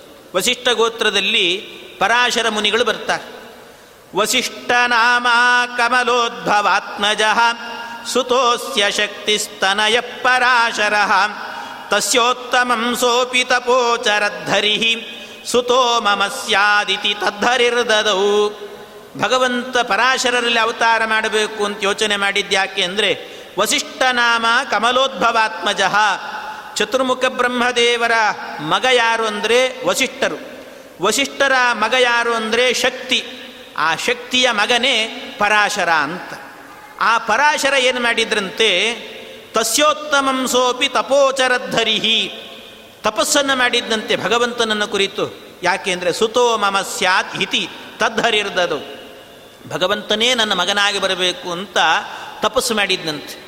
ಹಾಗೆ ಅವನ ತಪಸ್ಸಿಗೆ ಮೆಚ್ಚಿ ಅದಕ್ಕೆ ಹೇಳಿದ್ನಂತೆ, ಭಗವಂತ ಹೇಳಿದ್ನಂತೆ, ಉವಾಚ ಚೈನಂ ಭಗವಾನ್ ಸುತೋಷಿತೋ, ವಸೋರ್ಮದೀಯಸ್ಯ ಸುತಾಸ್ತಿ ಶೋಭನ. ವನೇ ಮೃಗಾರ್ಥಂ ಚರತೋಸ್ಯ ವೀರ್ಯಂ ಪಪಾತ ಭಾರ್ಯಾಂ ಮನಸಾಗತಸ್ಯ ಅದಕ್ಕೆ ಸರಿ, ಮುಂದೆ ಆಗಬೇಕಾದ್ರೆ ಒಬ್ಬ ವಸು ಅಂತ, ಚಕ್ರವರ್ತಿ ಒಬ್ಬ. ವಸು ಚಕ್ರವರ್ತಿ ಅಂತಿದ್ದಾನೆ ಅವನಿಗೆ ಒಬ್ಬ ಮಗಳು ಬರ್ತಾಳೆ, ಪುಣ್ಯವತಿ ಅವಳು, ಆಯ್ತಾ? ಅಂಥ ಒಬ್ಬ ಪುಣ್ಯವತಿಯಾದಂಥವಳು, ಅವಳ ಹೆಸರು ಸತ್ಯವತಿ ಅಂತ ಹೆಸರು, ಅವಳು ಬರ್ತಾಳೆ, ಅವಳನ್ನು ನೀನು ವಿವಾಹ ಮಾಡಿಕೊ. ಯಾಕೆ ಅಂದರೆ ಅವಳೂ ನನ್ನನ್ನು ಪ್ರಾರ್ಥನೆ ಮಾಡಿದ್ದಾಳೆ. ನನಗೆ ನೀನು ಮಗನಾಗಿ ಹುಟ್ಟಬೇಕು ಅಂತ ಕೇಳಿದ್ದಾಳೆ. ಅದಕ್ಕೆ ನೀನು ಅದೇ ರೀತಿ ಪ್ರಾರ್ಥನೆ ಮಾಡಿದ್ದಿ. ನನಗೆ ಮಗನಾಗಿ ಹುಟ್ಟಬೇಕು ಅಂತ. ಅದಕ್ಕೆ ಇಬ್ಬರು ಅವಳು ಹೆಣ್ಣು, ನೀನು ಗಂಡು. ಇಬ್ಬರು ವಿವಾಹ ಮಾಡಿಕೊಂಡ್ರೆ ಇಬ್ಬರಲ್ಲೂ ಸೇರಿಕೊಂಡು ಒಟ್ಟಿಗೆ ಒಂದು ಸರ್ತಿ ಅವತಾರ ಮಾಡಿಬಿಡ್ತೀನಿ. ಮುಗಿದು ಹೋಗ್ತದೆ ಕೆಲಸ. ಯಾಕೆಂದರೆ ಒಂದು ಸರ್ತಿ ಅವನು ಕೇಳಿದ್ದಾನೆ ಅಂತ ಅವನಿಗೊಂದು ಸರ್ತಿ ಅವತಾರ ಮಾಡೋದು. ಆಮೇಲೆ ಸತ್ಯವತಿ ಕೇಳಿದ್ದಾಳೆ ಅಂತ ಅವಳಲ್ಲಿ ಅವತಾರ ಮಾಡೋದು. ಎರಡೆರಡು ಬಾರಿ ಕೆಲಸ ಯಾಕೆ? ಒಂದೇ ಕೆಲಸದಲ್ಲಿ ಎಲ್ಲ ಮುಗಿದು ಹೋಗ್ತದೆ. ಆದ್ದರಿಂದ ನೀವಿಬ್ಬರು ವಿವಾಹ ಮಾಡ್ಕೊಂಬಿಡಿ. ಆಗ ನಿಮ್ಮಲ್ಲಿ ಅವತಾರ ಮಾಡುತ್ತೇನೆ ಅಂತ ಭಗವಂತ ಹೇಳಿದ್ನಂತೆ. ಹಾಗೆ ಹೇಳಿದ್ದಕ್ಕೆ ಆಯಿತು ಅಂತ ಆಗ ಪರಾಶರರಾಗಬೇಕಾದ್ರೆ ಭಗವಂತನ ಭಗವಂತನ ಆಜ್ಞೆಯಿಂದಾಗಿ ಇವಳನ್ನು ವಿವಾಹ ಮಾಡಿಕೊಳ್ಬೇಕು ಅಂತ ಬಂದಿದ್ದ ಸತ್ಯವತಿ ಅಂದರೆ ಯಾರು? ಸತ್ಯವತಿ ಅಂದರೆ ಯಾಪೂರ್ವ ಸರ್ಗೆ ಪಿತೃಪುತ್ರಿಕಾವತಿ ಅಂತ. ಸತ್ಯವತಿ ದೇವಿ ಅಂದರೆ ಬೇರೆ ಯಾರೂ ಅಲ್ಲ.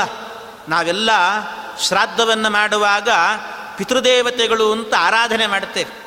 ಪಿತೃದೇವತೆಗಳ ಒಂದು ಎಲೆ ಇರ್ತದಲ್ಲಿ. ಪಿತೃದೇವತೆಗಳ ಎಲೆಯಲ್ಲಿ ನಮ್ಮ ಪಿತೃಗಳಲ್ಲ ಅದು. ನಮ್ಮ ಪಿತೃಗಳು ಅಲ್ಲಿ ಪಿಂಡ ಪ್ರದಾನದಲ್ಲಿ ಮಾಡೋದು.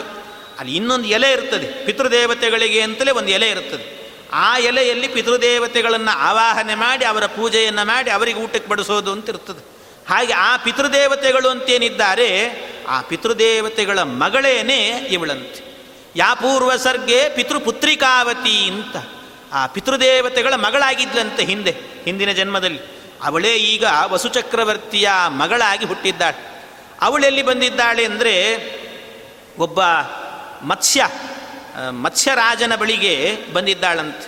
ಆ ಮಗು ಏನಾಗಿತ್ತು ಅವಳು, ಹಾಗೋ ಏನೋ ಒಂದು ಮೀನಿನ ಹೊಟ್ಟೆಯಲ್ಲಿ ಬಂದು ಅದರಿಂದಾಗಿ ಒಂದು ದೋಣಿಗೆ ಬಂದು ಕೂತಿದ್ಲಂತೆ.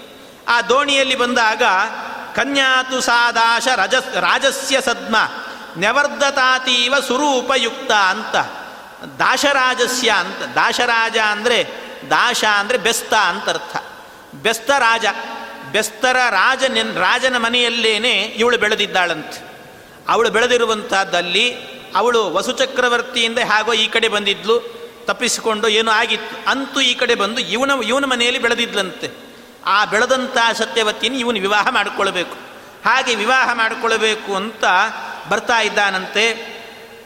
ಇತೀರಿತಶ್ಚಕ್ರಧರೇಣ ತಾಂ ಮುನಿ ಜಗಾಮ ಮಾರ್ತಾಂಡ ಸುತಾಂ ಸಮುದ್ರಗಾಂ ಉತ್ತಾರಯಂತೀ ಮತ ತತ್ರ ವಿಷ್ಣು ಪ್ರಾದುರ್ಬಭೂವಾಶು ವಿಶುದ್ಧ ಚಿದ್ಘನಃ ಇತೀರಿತಶ್ಚಕ್ರಧರೇಣ ತಾಂ ಮುನಿ ಜಗಾಮ ಮಾರ್ತಾಂಡ ಸುತಾಂ ಸಮುದ್ರಗಾಂ. ಇಲ್ಲಿದೆ ವಿಚಾರ. ಮಹಾಭಾರತದಲ್ಲಿ ಬರುವಂಥ ಕೆಲವು ಶ್ಲೋಕಗಳಿಗೆ ಹಾಗೆ ಅರ್ಥ ಮಾಡಬೇಕು ನೋಡಿ. ನಿರ್ಣಯ ಕೊಡ್ತಾರೆ ಮಧ್ವಾಚಾರ್ಯರು. ಹೇಗಿದೆ ನೋಡಿ ನಿರ್ಣಯ? ಇತೀರಿತ ಈ ಮಾತನ್ನೆಲ್ಲ ಕೇಳಿದಂಥ ಪರಾಶರರು ಅವಳನ್ನು ವಿವಾಹ ಮಾಡಿಕೊಳ್ಳಬೇಕು ಅಂತ ಬಂದಿದ್ದಾರಂತೆ. ಎಲ್ಲಿಗೆ ಬಂದರು ಅಂದರೆ, ಜಗಾಮ ಮಾರ್ತಾಂಡ ಸುತಾಂ ಸಮುದ್ರಗಾಂ. ಜಗಾಮ ಮಾರ್ತಾಂಡ ಸುತಾಂ ಸಮುದ್ರಗಾಮ್ ಅಂತಾರೆ. ಮಾರ್ತಾಂಡ ಅಂದರೆ, ಮಾರ್ತಾಂಡ ಸುತ ಅಂದರೆ ಏನರ್ಥ? ಮಾರ್ತಾಂಡ ಅಂದರೆ ಸೂರ್ಯ. ಸೂರ್ಯ ಸುತ ಅಂದರೆ ಸೂರ್ಯನ ಮಗಳು ಅಂತ ಅರ್ಥ ಸೂರ್ಯನ ಮಗಳು ಎಲ್ಲಿ ಎಲ್ಲಿದ್ದಾಳೆ? ಯಾರು ಸೂರ್ಯನ ಮಗಳು ಯಾರು ಅಂದರೆ ಯಮುನೆ. ಯಮುನೆ ಸೂರ್ಯನ ಮಗಳು. ಆ ಯಮುನೆ ಎಲ್ಲಿ ಇದ್ದಾಳೆ? ಅವಳು ಸೇರುವಂತಹದ್ದು ಅಂತ ಹೇಳ್ತಾರೆ. ಎಲ್ಲಿ ಅಂದರೆ ಸಮುದ್ರಗಾಮ್ ಅಂತ ಹೇಳ್ತಾರೆ ಮಧ್ವಾಚಾರ್ಯ. ಸಮುದ್ರಗಾಮ್. ಯಮುನೆ ಎಲ್ಲಿ ಸಮುದ್ರಕ್ಕೆ ಸೇರ್ತಾಳಲ್ವ? ಸಮುದ್ರಕ್ಕೆ ಸೇರುವಂಥ ಒಂದು ಸಂಗಮ ಇರ್ತದಲ್ಲ, ಆ ಸಂಗಮದಲ್ಲಿ ಆಗಬೇಕಾದ್ರೆ ಪರಾಶರರು ಬಂದಿದ್ದಾರೆ. ಅಲ್ಲಿ ಸತ್ಯವತಿಯನ್ನು ವಿವಾಹ ಮಾಡಿಕೊಳ್ಳಿಕ್ಕೆ ಅಂತ ಹೇಳುತ್ತಾರೆ. ಯಮುನಾ ನದಿ ಸಮುದ್ರವನ್ನು ಸೇರುತ್ತಂತೆ, ಆ ಸಮುದ್ರವನ್ನು ಸೇರುವಂಥ ಸಂಗಮ ಏನಿದೆ, ಆ ಸಂಗಮದಲ್ಲಾಗಬೇಕಾದ್ರೆ ಈ ಪರಾಶರರು ಬಂದಿದ್ದಾರೆ, ವಿವಾಹ ಮಾಡಿಕೊಳ್ಳಿಕ್ಕೆ ಸತ್ಯವತಿಯನ್ನ ಎಲ್ಲಾದರೂ ಉಂಟೆ. ಎಲ್ರಿಗೂ ಗೊತ್ತೇ ಇರ್ತದೆ. ಯಮುನಾ ನದಿಯನ್ನು ನೋಡಿದವರಿಗೆಲ್ಲರಿಗೂ ಕೂಡ ಪರಿಚಯ ಇರ್ತದೆ. ಯಮುನಾ ನದಿ ಎಲ್ಲಾದರೂ ತಾನೇ ಸ್ವತಃ ಹೋಗಿ ಸಮುದ್ರವನ್ನು ಸೇರೋದು ಅಂತ ಎಲ್ಲಾದರೂ ಇದೆಯಾ? ಯಾಕೆ ಅಂದರೆ ಪ್ರಯಾಗಕ್ಕೆ ಹೋದವರಿಗೆಲ್ಲ ಗೊತ್ತೇ ಇರುತ್ತದೆ. ಪ್ರಯಾಗದಲ್ಲಿ ಏನಾಗ್ಬಿಡುತ್ತದೆ? ಯಮುನಾ ನದಿ ಆ ಗಂಗೆಗೆ ಸೇರ್ಕೊಂಡ್ಬಿಡ್ತಾಳೆ. ಆ ಗಂಗೆಗೆ ಸೇರ್ಕೊಂಡ ನಂತರ ಗಂಗೆ ಜೊತೆಯಲ್ಲೇನೆ ಅವಳು ಸಮುದ್ರವನ್ನು ಸೇರೋದು. ಅಲ್ಲಿಂದ ಗಾ, ಯಮುನೆ ಕಾಣಿಸೋದೇ ಇಲ್ಲ ಆಮೇಲೆ ಸಮುದ್ರಕ್ಕೆ ಹೋಗೋ ತನಕ. ಹಾಗಾಗಿ ಯಮುನೆ ಸಮುದ್ರವನ್ನು ಸೇರುವಂಥ ಜಾಗ ಎನ್ನುವಂಥದ್ದೇ ಇಲ್ಲ. ಅಂತ ಒಂದು ಸಂಗಮ ಸ್ಥಳವೇ ಇಲ್ಲ. ಆದರೆ ಮಧ್ವಾಚಾರ್ಯ ಹೇಳ್ತಾರೆ, ಜಗಾಮ ಮಾರ್ತಾಂಡ ಸುತಾಂ ಸಮುದ್ರಗಾಂ ಮಾರ್ತಾಂಡ ಸುತಾಂ ಸಮುದ್ರಗಾಮನ್. ಸಮುದ್ರವನ್ನು ಸೇರುವಂಥ ಯಮುನೆ ಸಮುದ್ರವನ್ನು ಸೇರುವಂಥ ಜಾಗಕ್ಕೆ ಬಂದಿದ್ದಾನೆ ಅಂತ ಹೇಳುತ್ತಾರೆ ಏನರ್ಥ? ಹಾಗೆ ಇದಕ್ಕೆ ನಿರ್ಣಯ ಕೊಡಬೇಕು ಇದನ್ನೇ ಹೇಳೋದು. ಆಚಾರ್ಯರ ನಿರ್ಣಯ ಇಲ್ಲದಿದ್ದರೆ ಅರ್ಥ ಆಗೋದಿಲ್ಲ ಅನ್ನೋದು ಇದಕ್ಕೆ. ಅದಕ್ಕೆ ಆಚಾರ್ಯರು ಹೇಳ್ತಾರೆ ಹಾಗೆ ಅಂದರೆ ಅಲ್ಲಿ ನಡೆದದ್ದೇನು? ನಿಜವಾಗಲೂ ಕೂಡ ಇರೋದು ಹೇಗೆ ಅಂದರೆ ಎಲ್ಲ ಶಾಸ್ತ್ರಗಳಲ್ಲಿ, ಉಪನಿಷತ್ತುಗಳಿ ಬಂದು, ಉಪನಿಷತ್ತುಗಳಲ್ಲಿ ಎಲ್ಲ ಕಡೆಯಲ್ಲೂ ಬಂದಿದ್ದಾವೆ. ಏನು ಅಂತ ಹೇಳಿದರೆ, ಯಮುನೆ ಸಮುದ್ರವನ್ನು ಸೇರುವಂಥ ಜಾಗ ನಮಗೆ ಕಾಣಿಸೋದಿಲ್ಲ ಅಷ್ಟೇ. ಯಮುನೆ ಸಮುದ್ರ ಸೇರೋ ಜಾಗ ನಮಗೆ ಕಾಣಿಸೋದಿಲ್ಲ. ಆದರೆ ಯಮುನೆ ಸಮುದ್ರಕ್ಕೆ ಸೇರ್ತಾಳಲ್ವ? ಸೇರೇ ಸೇರುತ್ತಾಳೆ ಅವಳು ಕೂಡ ಸಮುದ್ರಕ್ಕೆ. ಆದರೆ ಸೇರುವ ಜಾಗ ಅದು ಯಾರಿಗೆ ಕಾಣಿಸ್ತದೆ ಅಂದರೆ ವಾಯುದೇವರಿಗೆ ಕಾಣಿಸ್ತದಂತೆ. ವಾಯುದೇವರಿಗೆ. ಎಷ್ಟರ ಮಟ್ಟಿಗಿದೆ ಅಂತ ಹೇಳಿದರೆ ಮಧ್ವಾಚಾರ್ಯ ಅದಕ್ಕೆ ಹೇಳ್ತಾರೆ. ಈ ವಿಚಾರ ತಿಳಿಸ್ಲಿಕ್ಕೆ ಹೇಳ್ತಾರೆ ಮಧ್ವಾಚಾರ್ಯ. ಹೇಗೆ ಎಲ್ಲ ನದಿಗಳು ಕೂಡ ಹೇಗೆ ಅಂದರೆ ಅವುಗಳು ತನ್ನ ಸ್ವರೂಪ ಏನಿರ್ತದೆ, ತನ್ನ ರುಚಿ, ತನ್ನ ಸ್ವಭಾವ ಏನಿರ್ತದೆ, ಅವುಗಳನ್ನು ಯಾವತ್ತೂ ಬಿಟ್ಕೊಡೋದಿಲ್ಲಂಥದ್ದು ತನ್ನ ಸ್ವರೂಪ, ತನ್ನ ರುಚಿ, ತನ್ನ ಸ್ವಭಾವ ತನ್ನ ಸ್ವಭಾವ, ತನ್ನ ಸ್ವರೂಪ ಅದು ಬಿಟ್ಕೊಡೋದೇ ಇಲ್ಲಂತೆ. ಯಮುನೆ ಗಂಗೆಗೆ ಸೇರಿದರೂ ಕೂಡ ಅಲ್ಲಿ ಯಮುನೆ ಬೇರೆ, ಗಂಗೆ ಬೇರೆನೇ ಆಗಿ ಹರಿತಾ ಇರ್ತಾರಂತೆ. ನಮಗೆ ಕಾಣಿಸೋದಿಲ್ಲ ಅಷ್ಟೇ. ಉಪನಿಷತ್ ದೇವರಿಗೆ ಕಾಣಿಸ್ತದಂತೆ. ಹಾಗೆ ಸಮುದ್ರಕ್ಕೆ ಸೇರಬೇಕಾದರೂ ಕೂಡ ಗಂಗೆ ಜೊತೆಯಲ್ಲಿ ಯಮುನೇನೂ ಸೇರ್ತಿರ್ತಾಳಂತೆ. ನಮಗೆ ಕಾಣಿಸೋದಿಲ್ಲ. ವಾಯುದೇವರಿಗೆ ಕಾಣಿಸ್ತದಂತೆ. ಅದು ಅಷ್ಟೇ ಅಲ್ಲ, ವಿಮರ್ಶೆ ಮಾಡಿ ಹೇಳಿದ್ದಾರೆ ಅದನ್ನು. ವಿಜ್ಞಾನಿಗಳಿಗೂ ಕೂಡ ಸಿಗುವಂತಹದ್ದು ಅಂತ ಹೇಳ್ತಾರೆ. ಸಮುದ್ರದ ಒಳಗೆ ಸೇರಿದರೂ ಕೂಡ ಎಲ್ಲ ನದಿಗಳು ಬಂದು ಸಮುದ್ರಕ್ಕೆ ಸೇರ್ತದೆ. ಸಮುದ್ರಕ್ಕೆ ಸೇರಿದರೂ ಕೂಡ, ಸಮುದ್ರಕ್ಕೆ ಸೇರಿದ ಕೂಡಲೇ ಏನಾಗುತ್ತೆ? ಎಲ್ಲ ನದಿಗಳು ಉಪ್ಪಾಗಿಬಿಡ್ತದೆ. ಸಮುದ್ರದ ನೀರು ಉಪ್ಪು ಅಂತ ಹೇಳ್ಬಿಟ್ಟು ಎಲ್ಲ ನದಿ ಉಪ್ಪಾಗಿಬಿಡ್ತದೆ ಅಂದರೆ ಆ ನೀರು ಉಪ್ಪಾಗೋದಿಲ್ಲಂತೆ. ಗಂಗೆ ಹಾಗೇ ಇರ್ತಾಳೆ ತುಂಗೆ ಪಾನಕ್ಕೆ ಯೋಗ್ಯವಾಗೇ ಇರ್ತಾಳಂತೆ. ಹಾಗೆ ಈ ಕಾವೇರಿ ಆಗುವಾಗ ಹಾಗೇ ಇರ್ತಾಳಂತೆ. ಆ ರೀತಿಯ ವ್ಯವಸ್ಥೆ ಅಂತ ಹೇಳುತ್ತಾರೆ. ಸಮುದ್ರದಿಂದ ವಾಯುದೇವರು ಆ ಗಂಗೆಯನ್ನು ಮಾತ್ರ ಪ್ರತ್ಯೇಕ ಮಾಡಿ ತೆಗಿತಾರಂತೆ. ಅಷ್ಟು ಸಾಮರ್ಥ್ಯ ಇದೆ ಅಂತ ಹೇಳ್ತಾರೆ ವಾಯುದೇವರಿಗೆ. ಅದು ಹಾಗೇ ಸಿಗ್ತದೆ ಅಂತ. ಅದನ್ನೇ ನೋಡಿ ಎಲ್ಲ ಕಡೆಯಲ್ಲೂ ಕೂಡ ಗಂಗೆ ಇದ್ದಾಳೆ. ಅಂದರೆ ಸಮುದ್ರದ ನೀರಿಗೂ ಮತ್ತು ಗಂಗೆಯ ನೀರಿಗೂ ಭೇದ ಇದೆ. ಕಾವೇರಿಯ ನೀರಿಗೂ ಸಮುದ್ರದ ನೀರಿಗೂ ಭೇದ ಇದೆ. ಹಾಗೆ ಇನ್ಯಾವುದು? ನರ್ಮದಾ ನೀರಿಗೂ ಮತ್ತು ಸಮುದ್ರದ ನೀರಿಗೂ ಭೇದ ಇದೆ. ಅಲ್ಲಿರುವಂಥ ಪರಸ್ಪರ ನದಿಗಳಲ್ಲೂ ಭೇದ ಇದೆ ಅಂತ ಎಲ್ಲದರಲ್ಲೂ ಕೂಡ ಭೇದವನ್ನು ಕಾಣುವವರು ಯಾರು ಅಂದರೆ ಮುಖ್ಯ ಪ್ರಾಣದೇವರು ಆದ್ದರಿಂದಲೇ ಭೇದ ಸ್ಥಾಪಕಾಚಾರ್ಯರು ಮಧ್ವಾಚಾರ್ಯರು ಭೇದ ಸ್ಥಾಪಕ ಅವರು. ಭೇದವನ್ನು, ಭೇದ ಸಿದ್ಧಾಂತವನ್ನು ಸ್ಥಾಪನೆ ಮಾಡಿದರು ಎಲ್ಲ ಕಡೆ ಭೇದ ಇದೆ ಅಂತೆ. ಎಷ್ಟರ ಮಟ್ಟಿಗೆ ಅಂತ ಹೇಳಿದರೆ ನದಿ ಎನ್ನುವಂಥದ್ದು ಅದು ವಾಯುದೇವರ ವಿಶೇಷ ಅನುಗ್ರಹದಿಂದಲೇ ಸೂರ್ಯ ಏನು ಮಾಡ್ತಾನಂತೆ, ಸೂರ್ಯ ಆ ನದಿ ನೀರುಗಳನ್ನೆಲ್ಲವನ್ನು ಹೀರ್ತಾನಂತೆ. ಸಮುದ್ರಕ್ಕೆ ಹೋದ ನಂತರ ಆ ನದಿ ನೀರುಗಳನ್ನೆಲ್ಲ ಹೇರ್ತಾ ಹೀರ್ತಾ ಇರ್ತಾನೆ. ಅದು ಹೀರಿದಂಥದ್ದು ಹೇಗೆ, ಯಾವ ರೀತಿ ಮಾಡ್ತಾನೆ ಅಂದರೆ ಗಂಗಾ ನದಿಯ ನೀರನ್ನು ಮಾತ್ರ ಹೀರ್ತಾನಂತೆ. ಇನ್ನೊಂದು ಕಡೆಯಲ್ಲಿ ಯಮುನೆಯನ್ನು ಮಾತ್ರ ಹೀರ್ತಾನಂತೆ. ಮೋಡಗಳನ್ನು ರಚನೆ ಮಾಡುವಾಗಲೂ ಕೂಡ ಹಾಗೆ ರಚನೆ ಮಾಡಿರ್ತಾನಂತವನು. ಮೇಲೆ ಎಲ್ಲ ಹೀರಿದ ನಂತರ ಏನು ಮಾಡ್ತಾನೆ, ತಾನು ಕುಡಿತಾನ ಅಂದರೆ ಹಾಗಲ್ಲ, ಮೋಡ ರಚನೆ ಮಾಡ್ತಾನವನು. ಮೇಲೆ ಮೋಡ ಆಗ್ತದೆ. ಮೋಡ ಆದ ನಂತರ ನಾವೇ ಕೆಲವು ಸರ್ತಿ ಅನ್ಕೊಳ್ತಾ ಇರ್ತೇವೆ. ಬೆಂಗಳೂರು ಕಡೆಗೆ ಯಾವುದೋ ಮೋಡ ಬಂದಿರುತ್ತದೆ. ಬಹಳ ಮೋಡ ಆಗಿರುತ್ತದೆ. ಆ ಮೋಡ ನೋಡಿ ಇವತ್ತೇನೋ ಸಾಯಂಕಾಲ ಜೋರು ಮಳೆ ಆಗತ್ತೆ ಕಾಣುತ್ತೆ ಅಂತ ಅಂದ್ಕೊಂಡಿರ್ತೀವಿ. ಆದರೆ ಸಾಯಂಕಾಲ ಹೊತ್ತಿಗೆ ನೋಡಬೇಕಾದ್ರೆ ಆ ಮೋಡವೇ ಇರೋದಿಲ್ಲ. ಗಾಳಿಗೆ ಹೋಗ್ಬಿಟ್ಟಿರ್ತದೆ ಎಲ್ಲ. ಅಂದರೆ ಅರ್ಥ ಏನು? ಅದು ಕಾವೇರಿ ಮೋಡ ಅಂತಲ್ಲ. ಅದು ಗಂಗಾ ಮೋಡ ಆಗಿರ್ತದೆ. ಅದಕ್ಕೆ ಆ ಕಡೆ ಹೋಗ್ಬಿಟ್ಟಿರ್ತದೆ ಕಾವೇರಿದ್ದಾಗಿದ್ರೆ ಇಲ್ಲೇ ಬೀಳ್ತಾ ಇತ್ತು ಮಳೆ. ಅದು ಬೇರೆ ನದಿ ಇದ್ದಾದ್ರಿಂದ ಬೇರೆ ಕಡೆ ಹೋಗಿರುತ್ತದೆ. ಆದರೆ ಇಲ್ಲಿ ಬಂದು ಹೋಗಿರ್ತದೆ ಅಷ್ಟೇ. ಹಾಗೆ ಆ ಮೋಡಗಳನ್ನು, ಆಯಾಯ ಮೋಡಗಳನ್ನು ರಚನೆ ಮಾಡಿ ಆಯಾಯ ನದಿಗಳಲ್ಲೇನೆ ಆ ನೀರು ಪುನಃ ಬೀಳುವಂತೆ ಮಾಡ್ತಾನಂತೆ ಇದೇ ಪುರಂದರದಾಸರು ಹೇಳಿದ ಮಾತು, ಕೆರೆಯ ನೀರನ್ನು ಕೆರೆಗೆ ಚೆಲ್ಲಿ ಅಂತ. ಅದನ್ನು ಮಾಡಿದವನು ಮೊದಲು ಸೂರ್ಯ ಅಂತ ಹೇಳ್ತಾರೆ. ಸೂರ್ಯ ಮಾಡಿದ್ದು ಅಂದರೆ ಸೂರ್ಯನೇ ಮಾಡಲಿಲ್ಲ. ಒಳಗಡೆ ವಾಯುದೇವರು ಆ ಭೇದ ಜ್ಞಾನವನ್ನು ಕೊಡ್ತಾರಂತೆ. ಇದು ಗಂಗೆ, ಇದು ಯಮುನೆ ಎನ್ನುವಂಥ ಭೇದ ಜ್ಞಾನವನ್ನು ಕೊಟ್ಟು ವಾಯುದೇವರೇ ಮಾಡಿಸ್ತಾರಂತೆ. ಆದ್ದರಿಂದ ಆ ಅರ್ಥದಲ್ಲಿ ಮಧ್ವಾಚಾರ್ಯ ಹೇಳಿರುವಂಥ ಮಾತು, ಜಗಾಮ ಮಾರ್ತಾಂಡ ಸುತಾಂ ಸಮುದ್ರಗಾಂ. ಜಗಾಮ ಮಾರ್ತಾಂಡ ಸುತಾಂ. ಯಮುನೆಯೂ ಕೂಡ ಸಮುದ್ರಕ್ಕೆ ಸೇರುತ್ತಾಳೆ. ಅದು ಸೇರೋದಂದರೆ ಗಂಗೆ ಜೊತೆಗೆ ಮಿಶ್ರಣವಾಗಿದ್ದರೂ ಕೂಡ ಯಮುನೆ ಪ್ರತ್ಯೇಕವಾಗಿಯೇ ಇರ್ತಾಳೆ ಅಂತ ತಿಳ್ಕೊಳ್ಬೇಕು. ಈ ಒಂದು ವಿಚಾರವನ್ನು ತಿಳಿಸೋದಕ್ಕೋಸ್ಕರವಾಗಿ ಮಧ್ವಾಚಾರ್ಯ ಆ ಪ್ರಯೋಗವನ್ನು ಮಾಡುತ್ತಾರೆ ಹೀಗೆ ಮಧ್ವಾಚಾರ್ಯ ಹೇಳುವ ಅಕ್ಷರ ಅಕ್ಷರದಲ್ಲೂ ಕೂಡ ಒಂದೊಂದು ಅರ್ಥಗಳಿದ್ದಾರೆ ಹೀಗೆ ಹೇಳುತ್ತಾರೆ. ಇಂಥ ಒಂದು ಸಂದರ್ಭದಲ್ಲಿ ಆ ಯಮುನಾ ದ್ವೀಪ ಅಂತ ಹೇಳ್ತಾರೆ. ಯಮುನೆ ಸೇರುವಂಥ ಜಾಗದಲ್ಲಿ ಒಂದು ದ್ವೀಪ ಇತ್ತಂತೆ. ಆ ದ್ವೀಪದಲ್ಲಾಗಬೇಕಾದ್ರೆ ಅಲ್ಲಿ ಸತ್ಯವತಿ ದೇವಿ ಬಂದಿದ್ಲು ಅಂತ. ಸತ್ಯವತಿ ದೇವಿ ಅಲ್ಲಿದ್ದಂತೆ ದೋಣಿಯಿಂದ ಕೆಳಗಿಳಿತಾ ಇದ್ಲು ಅಂತ ಹೇಳ್ತಾರೆ. ಇದಕ್ಕೆಲ್ಲ ಹೇಗೆ ಕತೆ ಕಟ್ತಾರೆ ಅಂದರೆ ಮಧ್ವಾಚಾರ್ಯ ಇಲ್ಲದೆ ಇದ್ದರೆ ನಾವು ಮಹಾಭಾರತವೇ ಅರ್ಥ ಮಾಡಿಕೊಳ್ಳಿಕ್ಕಾಗಲ್ಲ. ಯಾಕೆ ಅಂದರೆ ಅಲ್ಲಿ ಹೇಳುವಾಗ ಹೇಗೆ ಹೇಳಿದ್ದಾರೆ. ಇಲ್ಲಿ ಆಗಬೇಕಾದ್ರೆ ಸತ್ಯವತಿ ದೇವಿ ದೋಣಿಯಿಂದ ಕೆಳಗಿಳಿತಾ ಇದ್ದಂತೆ ಅವಳು ಇಳಿಯುವಾಗ ಪಾಪ ಅವಳನ್ನು ನೋಡಿ ಒಂದು ಹೆಣ್ಣಲ್ವಾ, ಅದಕ್ಕೆ ಸಹಾಯ ಮಾಡೋಣ ಅಂತ ಪರಾಶರರು ಹೋದ್ರಂತೆ.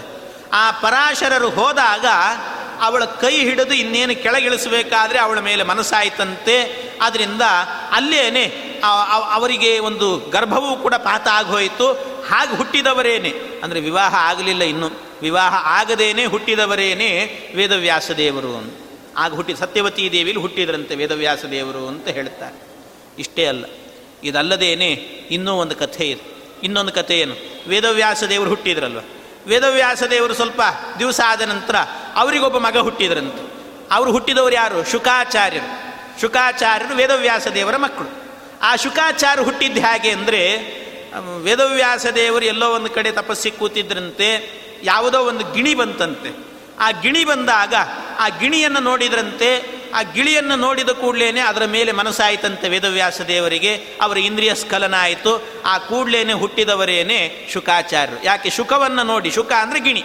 ಆ ಗಿಳಿಯನ್ನು ನೋಡಿ ಇವರಿಗೆ ಸ್ಖಲನ ಆದದ್ದಾದ್ರಿಂದಾಗಿ ಆ ಕೂಡಲೇ ಹುಟ್ಟಿದವರು ಶುಕಾಚಾರ್ಯರು ಅಂತ ಕರೀತಾರೆ ಅಂತ ಹೇಳ್ತಾರೆ. ಅದಕ್ಕೆ ಹಾಗೆ ಶುಕಾಚಾರ್ಯ ಅಂದ ಕೂಡಲೇ ಅದಕ್ಕೆ ಅದನ್ನು ನೋಡಿ ಹುಟ್ಟಿದ್ದಾದ್ರಿಂದ ಆ ಶುಕದಂತೆ ಮುಖ ಇರಬೇಕು ಅಂತ ಗಿಣಿಯ ಮೂಗಿನಂತೆ ಒಂದು ಮೂಗಿಟ್ಬಿಟ್ಟಿರ್ತಾರೆ.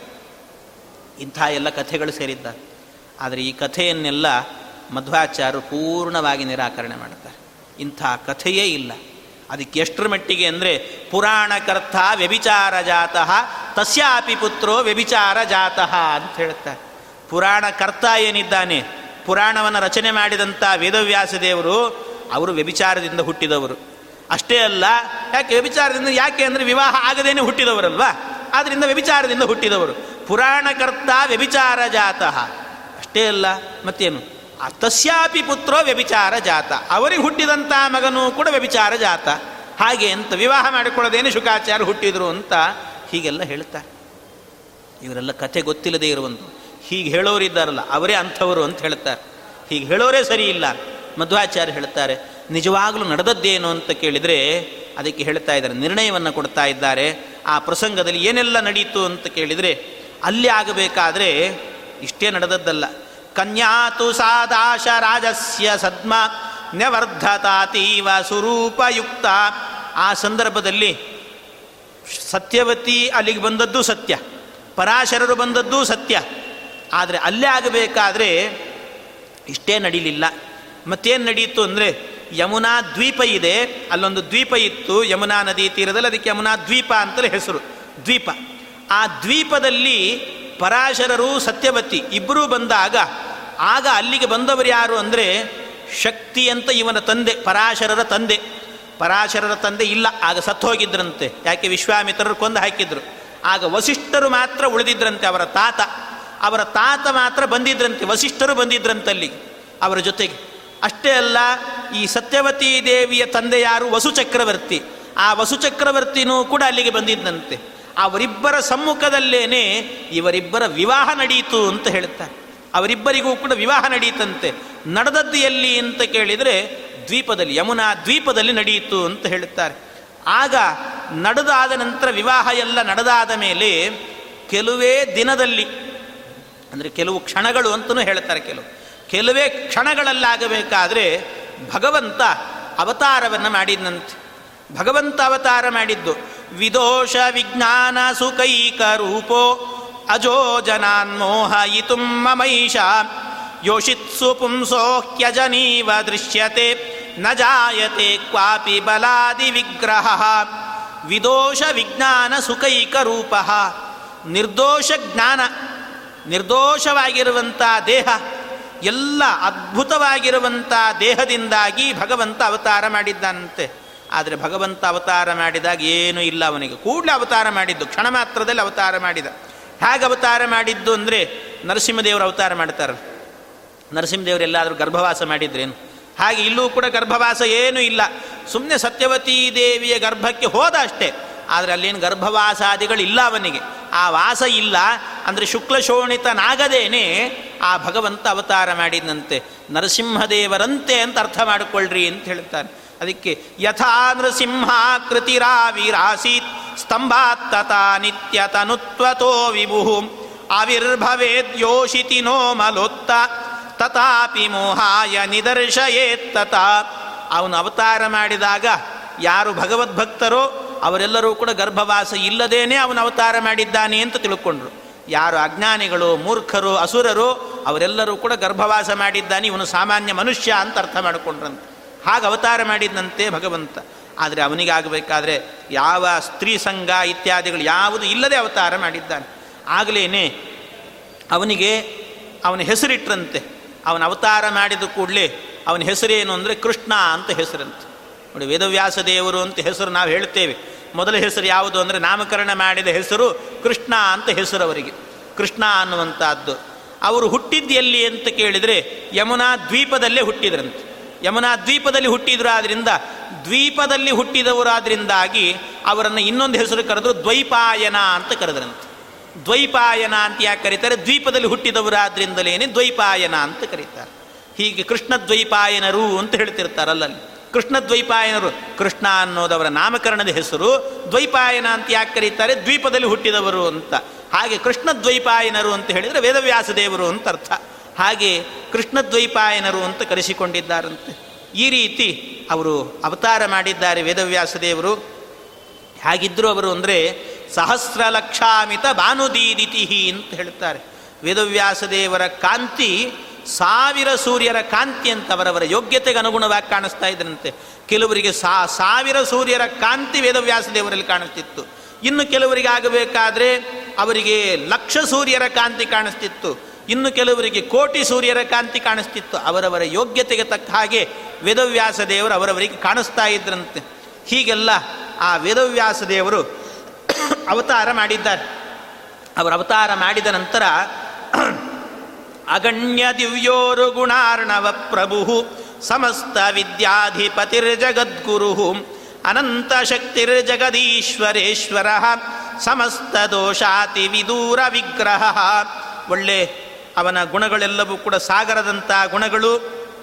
ಎಲ್ಲ ಶಾಸ್ತ್ರಗಳಿಗೂ ಕೂಡ ಅಧಿಪತಿಯಾಗಿದ್ದಾನೆ. ಅನಂತ ಶಕ್ತಿ, ಅವನೇ ಮೂಲ ಗುರು ಎಲ್ಲ ಜ್ಞಾನಕ್ಕೂ ಕೂಡ ಮೂಲ ಗುರು ಯಾರು ಅಂದರೆ ವೇದವ್ಯಾಸಾಯ ನಮಃ ಅಂತ ಹೇಳ್ಕೊಳ್ಬೇಕು. ವೇದವ್ಯಾಸ ದೇವರೇನೆ. ತದನಂತರದಲ್ಲಿ ಶ್ರೀಮದ್ ಆಚಾರ್ಯರು ಅಂತ ಹಾಗೆ ಈ ರೀತಿ ತಿಳ್ಕೊಳ್ಳಬೇಕು ಅಂತ ಹೇಳ್ತಾ ಇದ್ದಾರೆ. ಆಮೇಲೆ ಆ ಭಗವಂತ ಅವತಾರ ಮಾಡಿದ ನಂತರ ಕೆಲವೇ ದಿನಕ್ಕೆ ಅಂತ ಹೇಳ್ತಾರೆ. ಎಷ್ಟು? ಏಳು ದಿವಸ ಅಂತ. ಏಳನೇ ದಿನಕ್ಕೇನೆ ಉಪನಯನವನ್ನು ಮಾಡಿಕೊಂಡಿದ್ದಾನಂತೆ ಭಗವಂತ. ಏಳನೇ ದಿನಕ್ಕೆ ಉಪನಯನ ಆಯಿತು ಅಂತ. ಪ್ರಬೋಧ ಮುದ್ರಾ ಭಯದೋರ್ದ್ವಯಾನ್ವಿತೋ ಯಜ್ಞೋಪವೀತಾಜಿನ ಮೇಕಲೋಲ್ಲಸನ್. ದೃಶಾ ಮಹಾಜ್ಞಾನ ಭುಜಂಗದಂಷ್ಟಂ ಉಜ್ಜೀವ ಉಜ್ಜೀವಯಾನೋ ಜಗದತ್ಯರೋಚತ. ಯಜ್ಞೋಪವೀತ ಜಿತ ಮೇಘಲೋಲ್ಲಸನ್ನಂತೆ ಯಜ್ಞೋಪವೀತ ಧಾರಣೆ ಮಾಡಿಕೊಂಡಿದ್ದಾನೆ. ಹೇಗಿದ್ದಾನೆ ಅಂದರೆ ಅಷ್ಟೇ ಅಲ್ಲಂತೆ. ಆ ಯಜ್ಞೋಪವೀತದೊಳಗೆ ಒಂದು ಕೃಷ್ಣಾಜಿನ ಕಟ್ಟಿಕೊಂಡಿದ್ದಾನಂತೆ. ಎಲ್ಲರೂ ಕೂಡ ಯಜ್ಞೋಪವೀತವನ್ನು ಧಾರಣೆ ಮಾಡಿದ ದಿವಸ ನೋಡಿ ಉಪನಯನದ ದಿವಸ ಒಂದು ಕೃಷ್ಣಾಜಿನವನ್ನು ಸೇರಿಸಿ ಆ ಯಜ್ಞೋಪವೀತವನ್ನು ಮಾಡಿರ್ತಾರೆ. ವೇದವ್ಯಾಸ ದೇವರು ಮೊದಲು ಮಾಡಿದ್ದಂತೆ. ಯಜ್ಞೋಪವೀತವನ್ನು ಹಾಕುವಾಗ ಅದಕ್ಕೊಂದು ಕೃಷ್ಣಾಜಿನ ಹಾಕಿ ಅದನ್ನು ಹಾಕ್ಕೊಂಡಿದ್ರಂತೆ. ದೃಶಾ ಮಹಾಜ್ಞಾನ ಭುಜಂಗದಷ್ಟಂ ಅಂತ. ಅತ್ಯಂತ ಜ್ಞಾನ ಅವರದ್ದು. ಅಷ್ಟು ಅದ್ಭುತವಾದಂಥ ಜ್ಞಾನ. ಆ ಎಲ್ಲ ಜ್ಞಾನಗಳನ್ನು ಕೂಡ ಇವರಿಗೆಲ್ಲ ವೇದಗಳನ್ನೆಲ್ಲ ಉದ್ಧಾರ ಮಾಡಿ, ಯಾಕೆ ಅಂದರೆ ವೇದಗಳನ್ನೆಲ್ಲ ಉದ್ಧಾರ ಮಾಡಬೇಕು. ಆ ವೇದಗಳೆಲ್ಲ ನಾಶ ಆಗಿ ಹೋಗಿದೆ ನಾಶ ಅಂದರೆ ಏನು? ಕಣ್ಮರೆ ಆಗಿದೆ ಅಂತ ಅರ್ಥ ಆ ಕಣ್ಮರೆ ಆಗಿರುವಂಥ ಸಂದರ್ಭದಲ್ಲಿ ಆಗಲೇನೆ ವೇದವ್ಯಾಸದೇವರು ಬಂದು ಆಗ ರಚನೆ ಮಾಡಿಕೊಡ್ತಾ ಇದ್ದಾರಂತೆ, ಅಂದರೆ ಉಪದೇಶವನ್ನು ಮಾಡ್ತಾ ಇದ್ದಾರಂತೆ ಎಲ್ಲರಿಗೂ ಕೂಡ.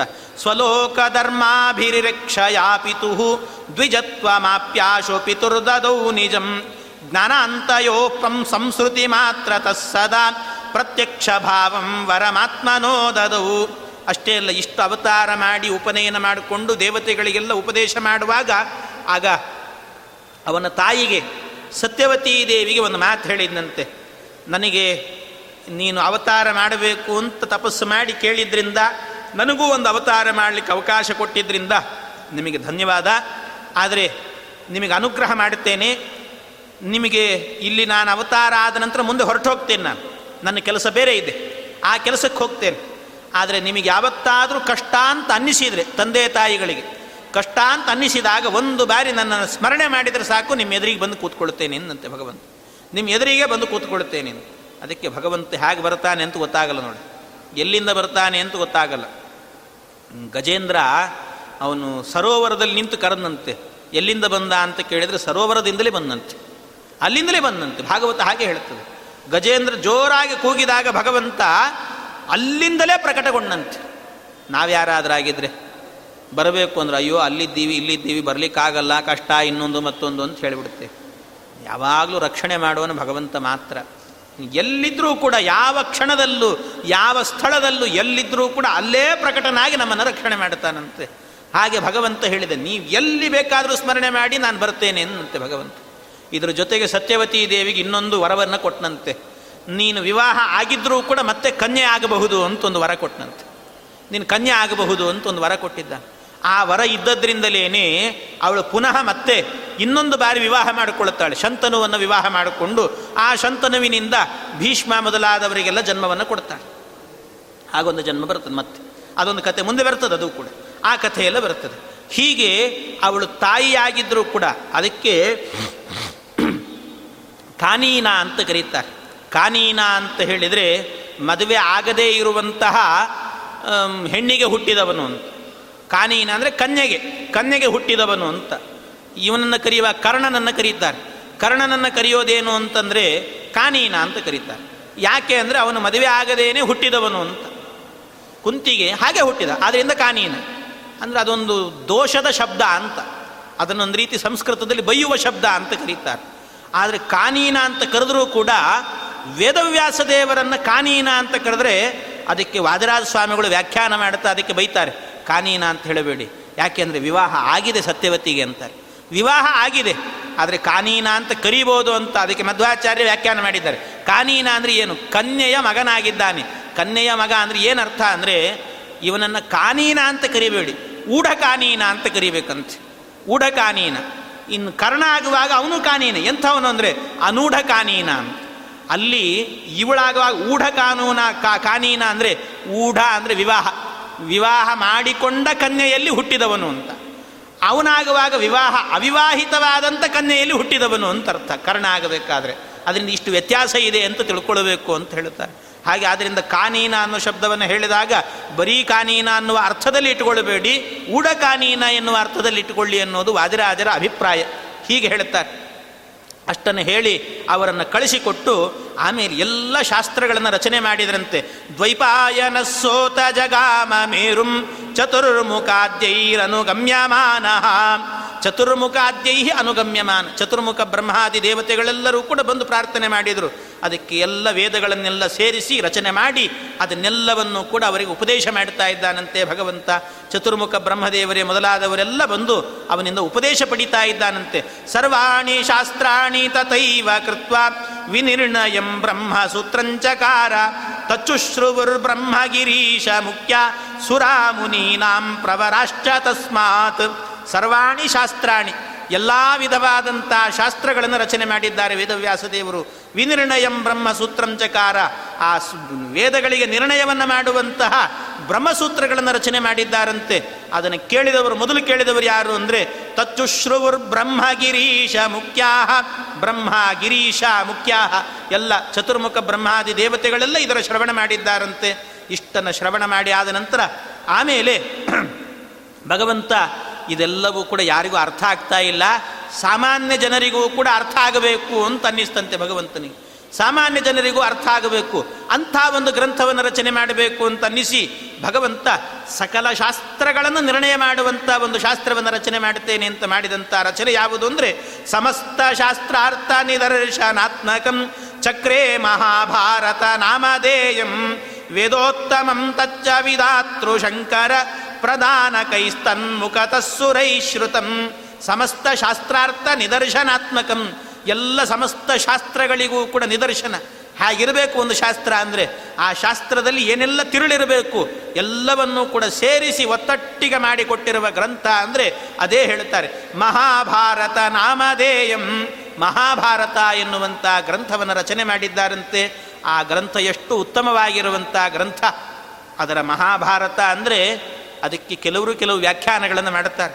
ನಿಜವಾದ ವ್ಯಾಖ್ಯಾನ ಏನು ಅಂತ ಮಧ್ವಾಚಾರ್ಯ ತೋರಿಸ್ತಾರೆ. ಕೆಲವರು ಹೇಳುತ್ತಾರೆ, ಮಹಾಭಾರತ ಗ್ರಂಥದಲ್ಲಿ ಏನಿದೆ ಕಥೆ ಅಂದರೆ, ಮನ್ವಾದಿಕೆ ಚಿದ್ಭ್ರುವತೆ ಹ್ಯಾಸ್ತೀಕಾದಿ ತಥಾಪರೆ ತಥೋಪಚರಾ ತಥೋಪಚರ, ತಥೋ, ತಥಾ ಉಪರಿಚರಾದ್ಯನ್ಯೇ ಯಾವ್ಯಾವ ರೀತಿ ವ್ಯಾಖ್ಯಾನ ಮಾಡಿದ್ದಾರೆ ಅಂದರೆ, ಮನ್ವಾದಿಕೆ ಚಿದ್ಭ್ರುವತೆ ಮಹಾಭಾರತ ಅಂದರೆ ಅದು ಮನುಗಳ ಕಥೆ ಅಂತ ಹೇಳ್ತಾರೆ. ಮನ್ವಾದಿಕೇಚಿತ್ ಮಹಾಭಾರತದಲ್ಲಿ ಈ ಶ್ಲೋಕ ಇದೆ.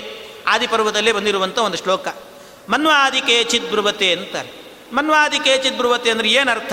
ಮನು ಅಂದರೆ ಮನು ಮೊದಲಾದವರು. ಹದಿನಾಲ್ಕು ಜನ ಇದ್ದಾರಲ್ಲ ಮನು ಮನುಗಳು. ಅವರೆಲ್ಲ ಸ್ವಯಂಭುವ ಮನು ವಯೋಸ್ವತ ಮನು ಅಂತೆಲ್ಲ ಇದ್ದಾರಲ್ಲ, ರೈವತ, ಎಲ್ಲ ಒಬ್ಬೊಬ್ಬರು ಮನುಗಳು.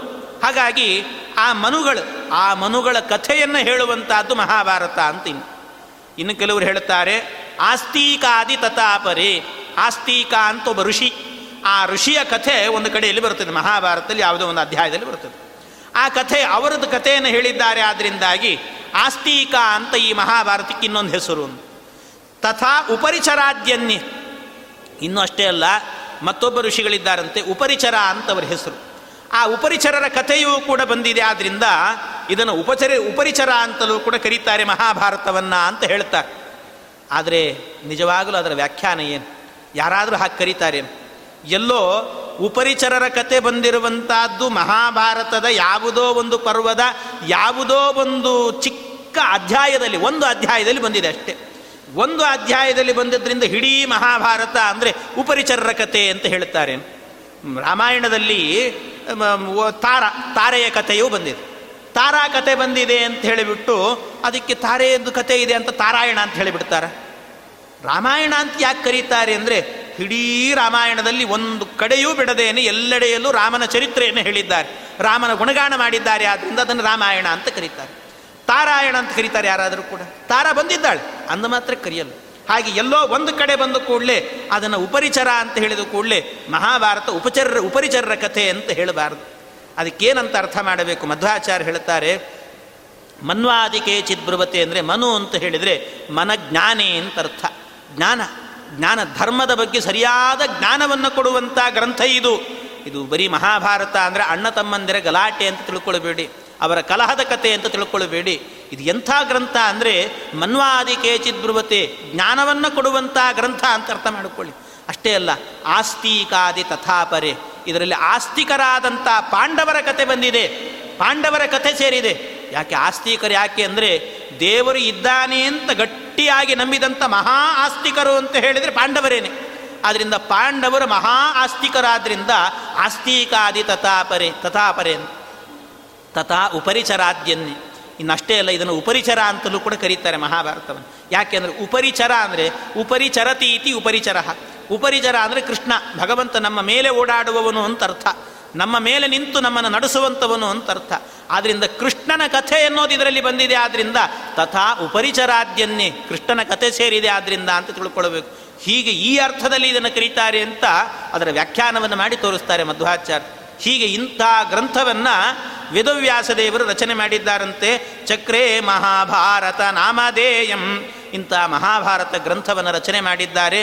ಅಷ್ಟೇ ಅಲ್ಲ, ಇನ್ನು ಅನೇಕ ಗ್ರಂಥಗಳನ್ನು ರಚನೆ ಮಾಡ್ತಾರೆ ಅಂತ ಹೇಳ್ತಾರೆ. ಆ ಎಲ್ಲ ವಿಚಾರವನ್ನು ಕೂಡ ನಾಳೆ ದಿವಸ ನೋಡೋಣ ಅಂತ ಹೇಳ್ತಾ ಒಂದು ನಿಮಿಷದಲ್ಲಿ ಮಾತ್ರ ಇವತ್ತಿನ ದಿವಸ ಶ್ರೀಮದ್ ಜಯತೀರ್ಥ ಶ್ರೀಪಾದರ ಆರಾಧನೆ.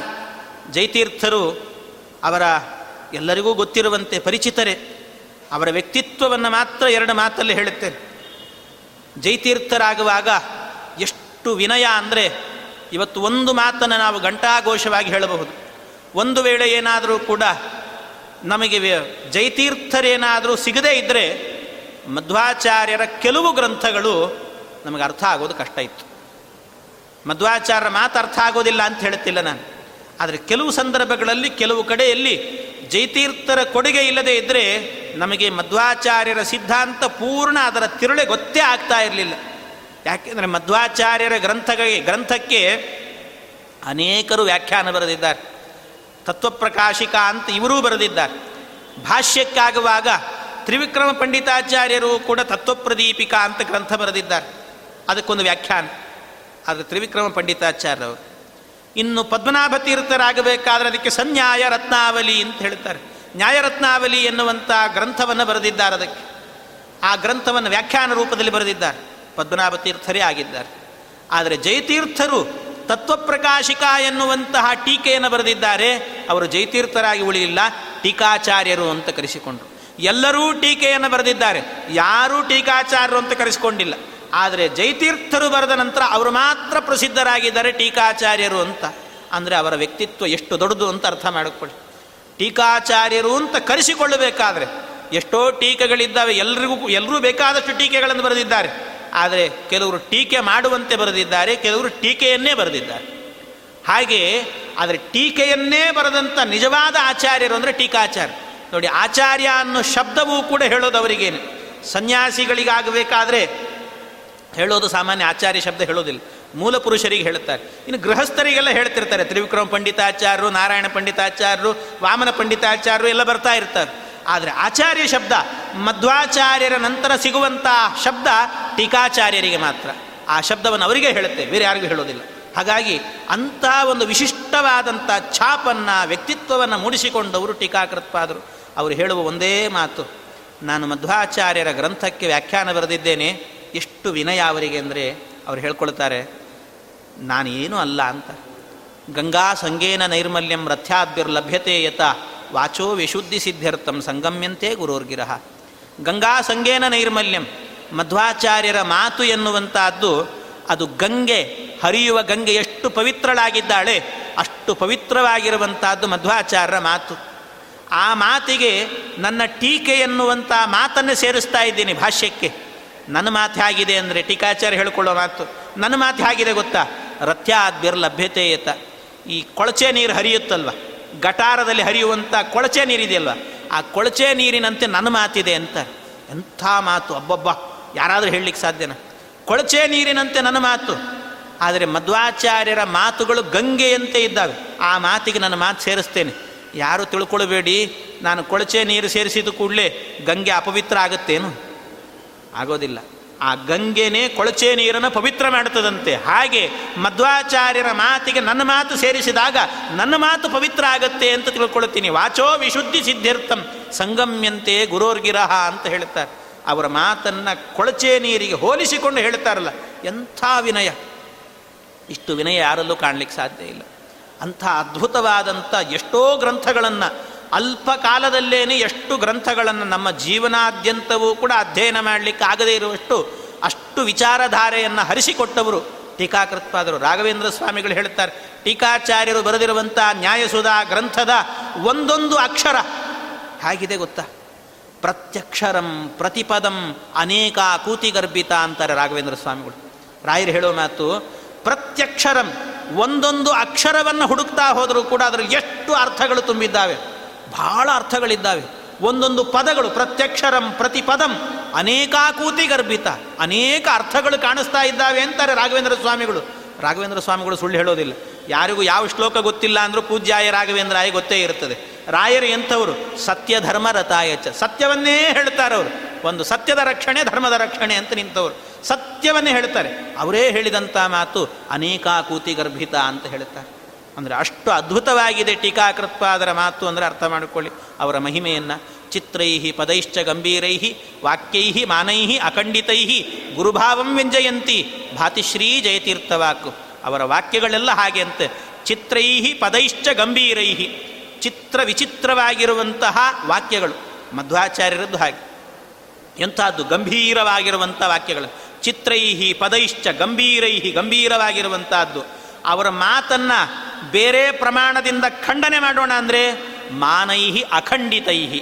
ಬೇರೆ ಪ್ರಮಾಣ, ಮಾನ ಅಂದರೆ ಪ್ರಮಾಣ.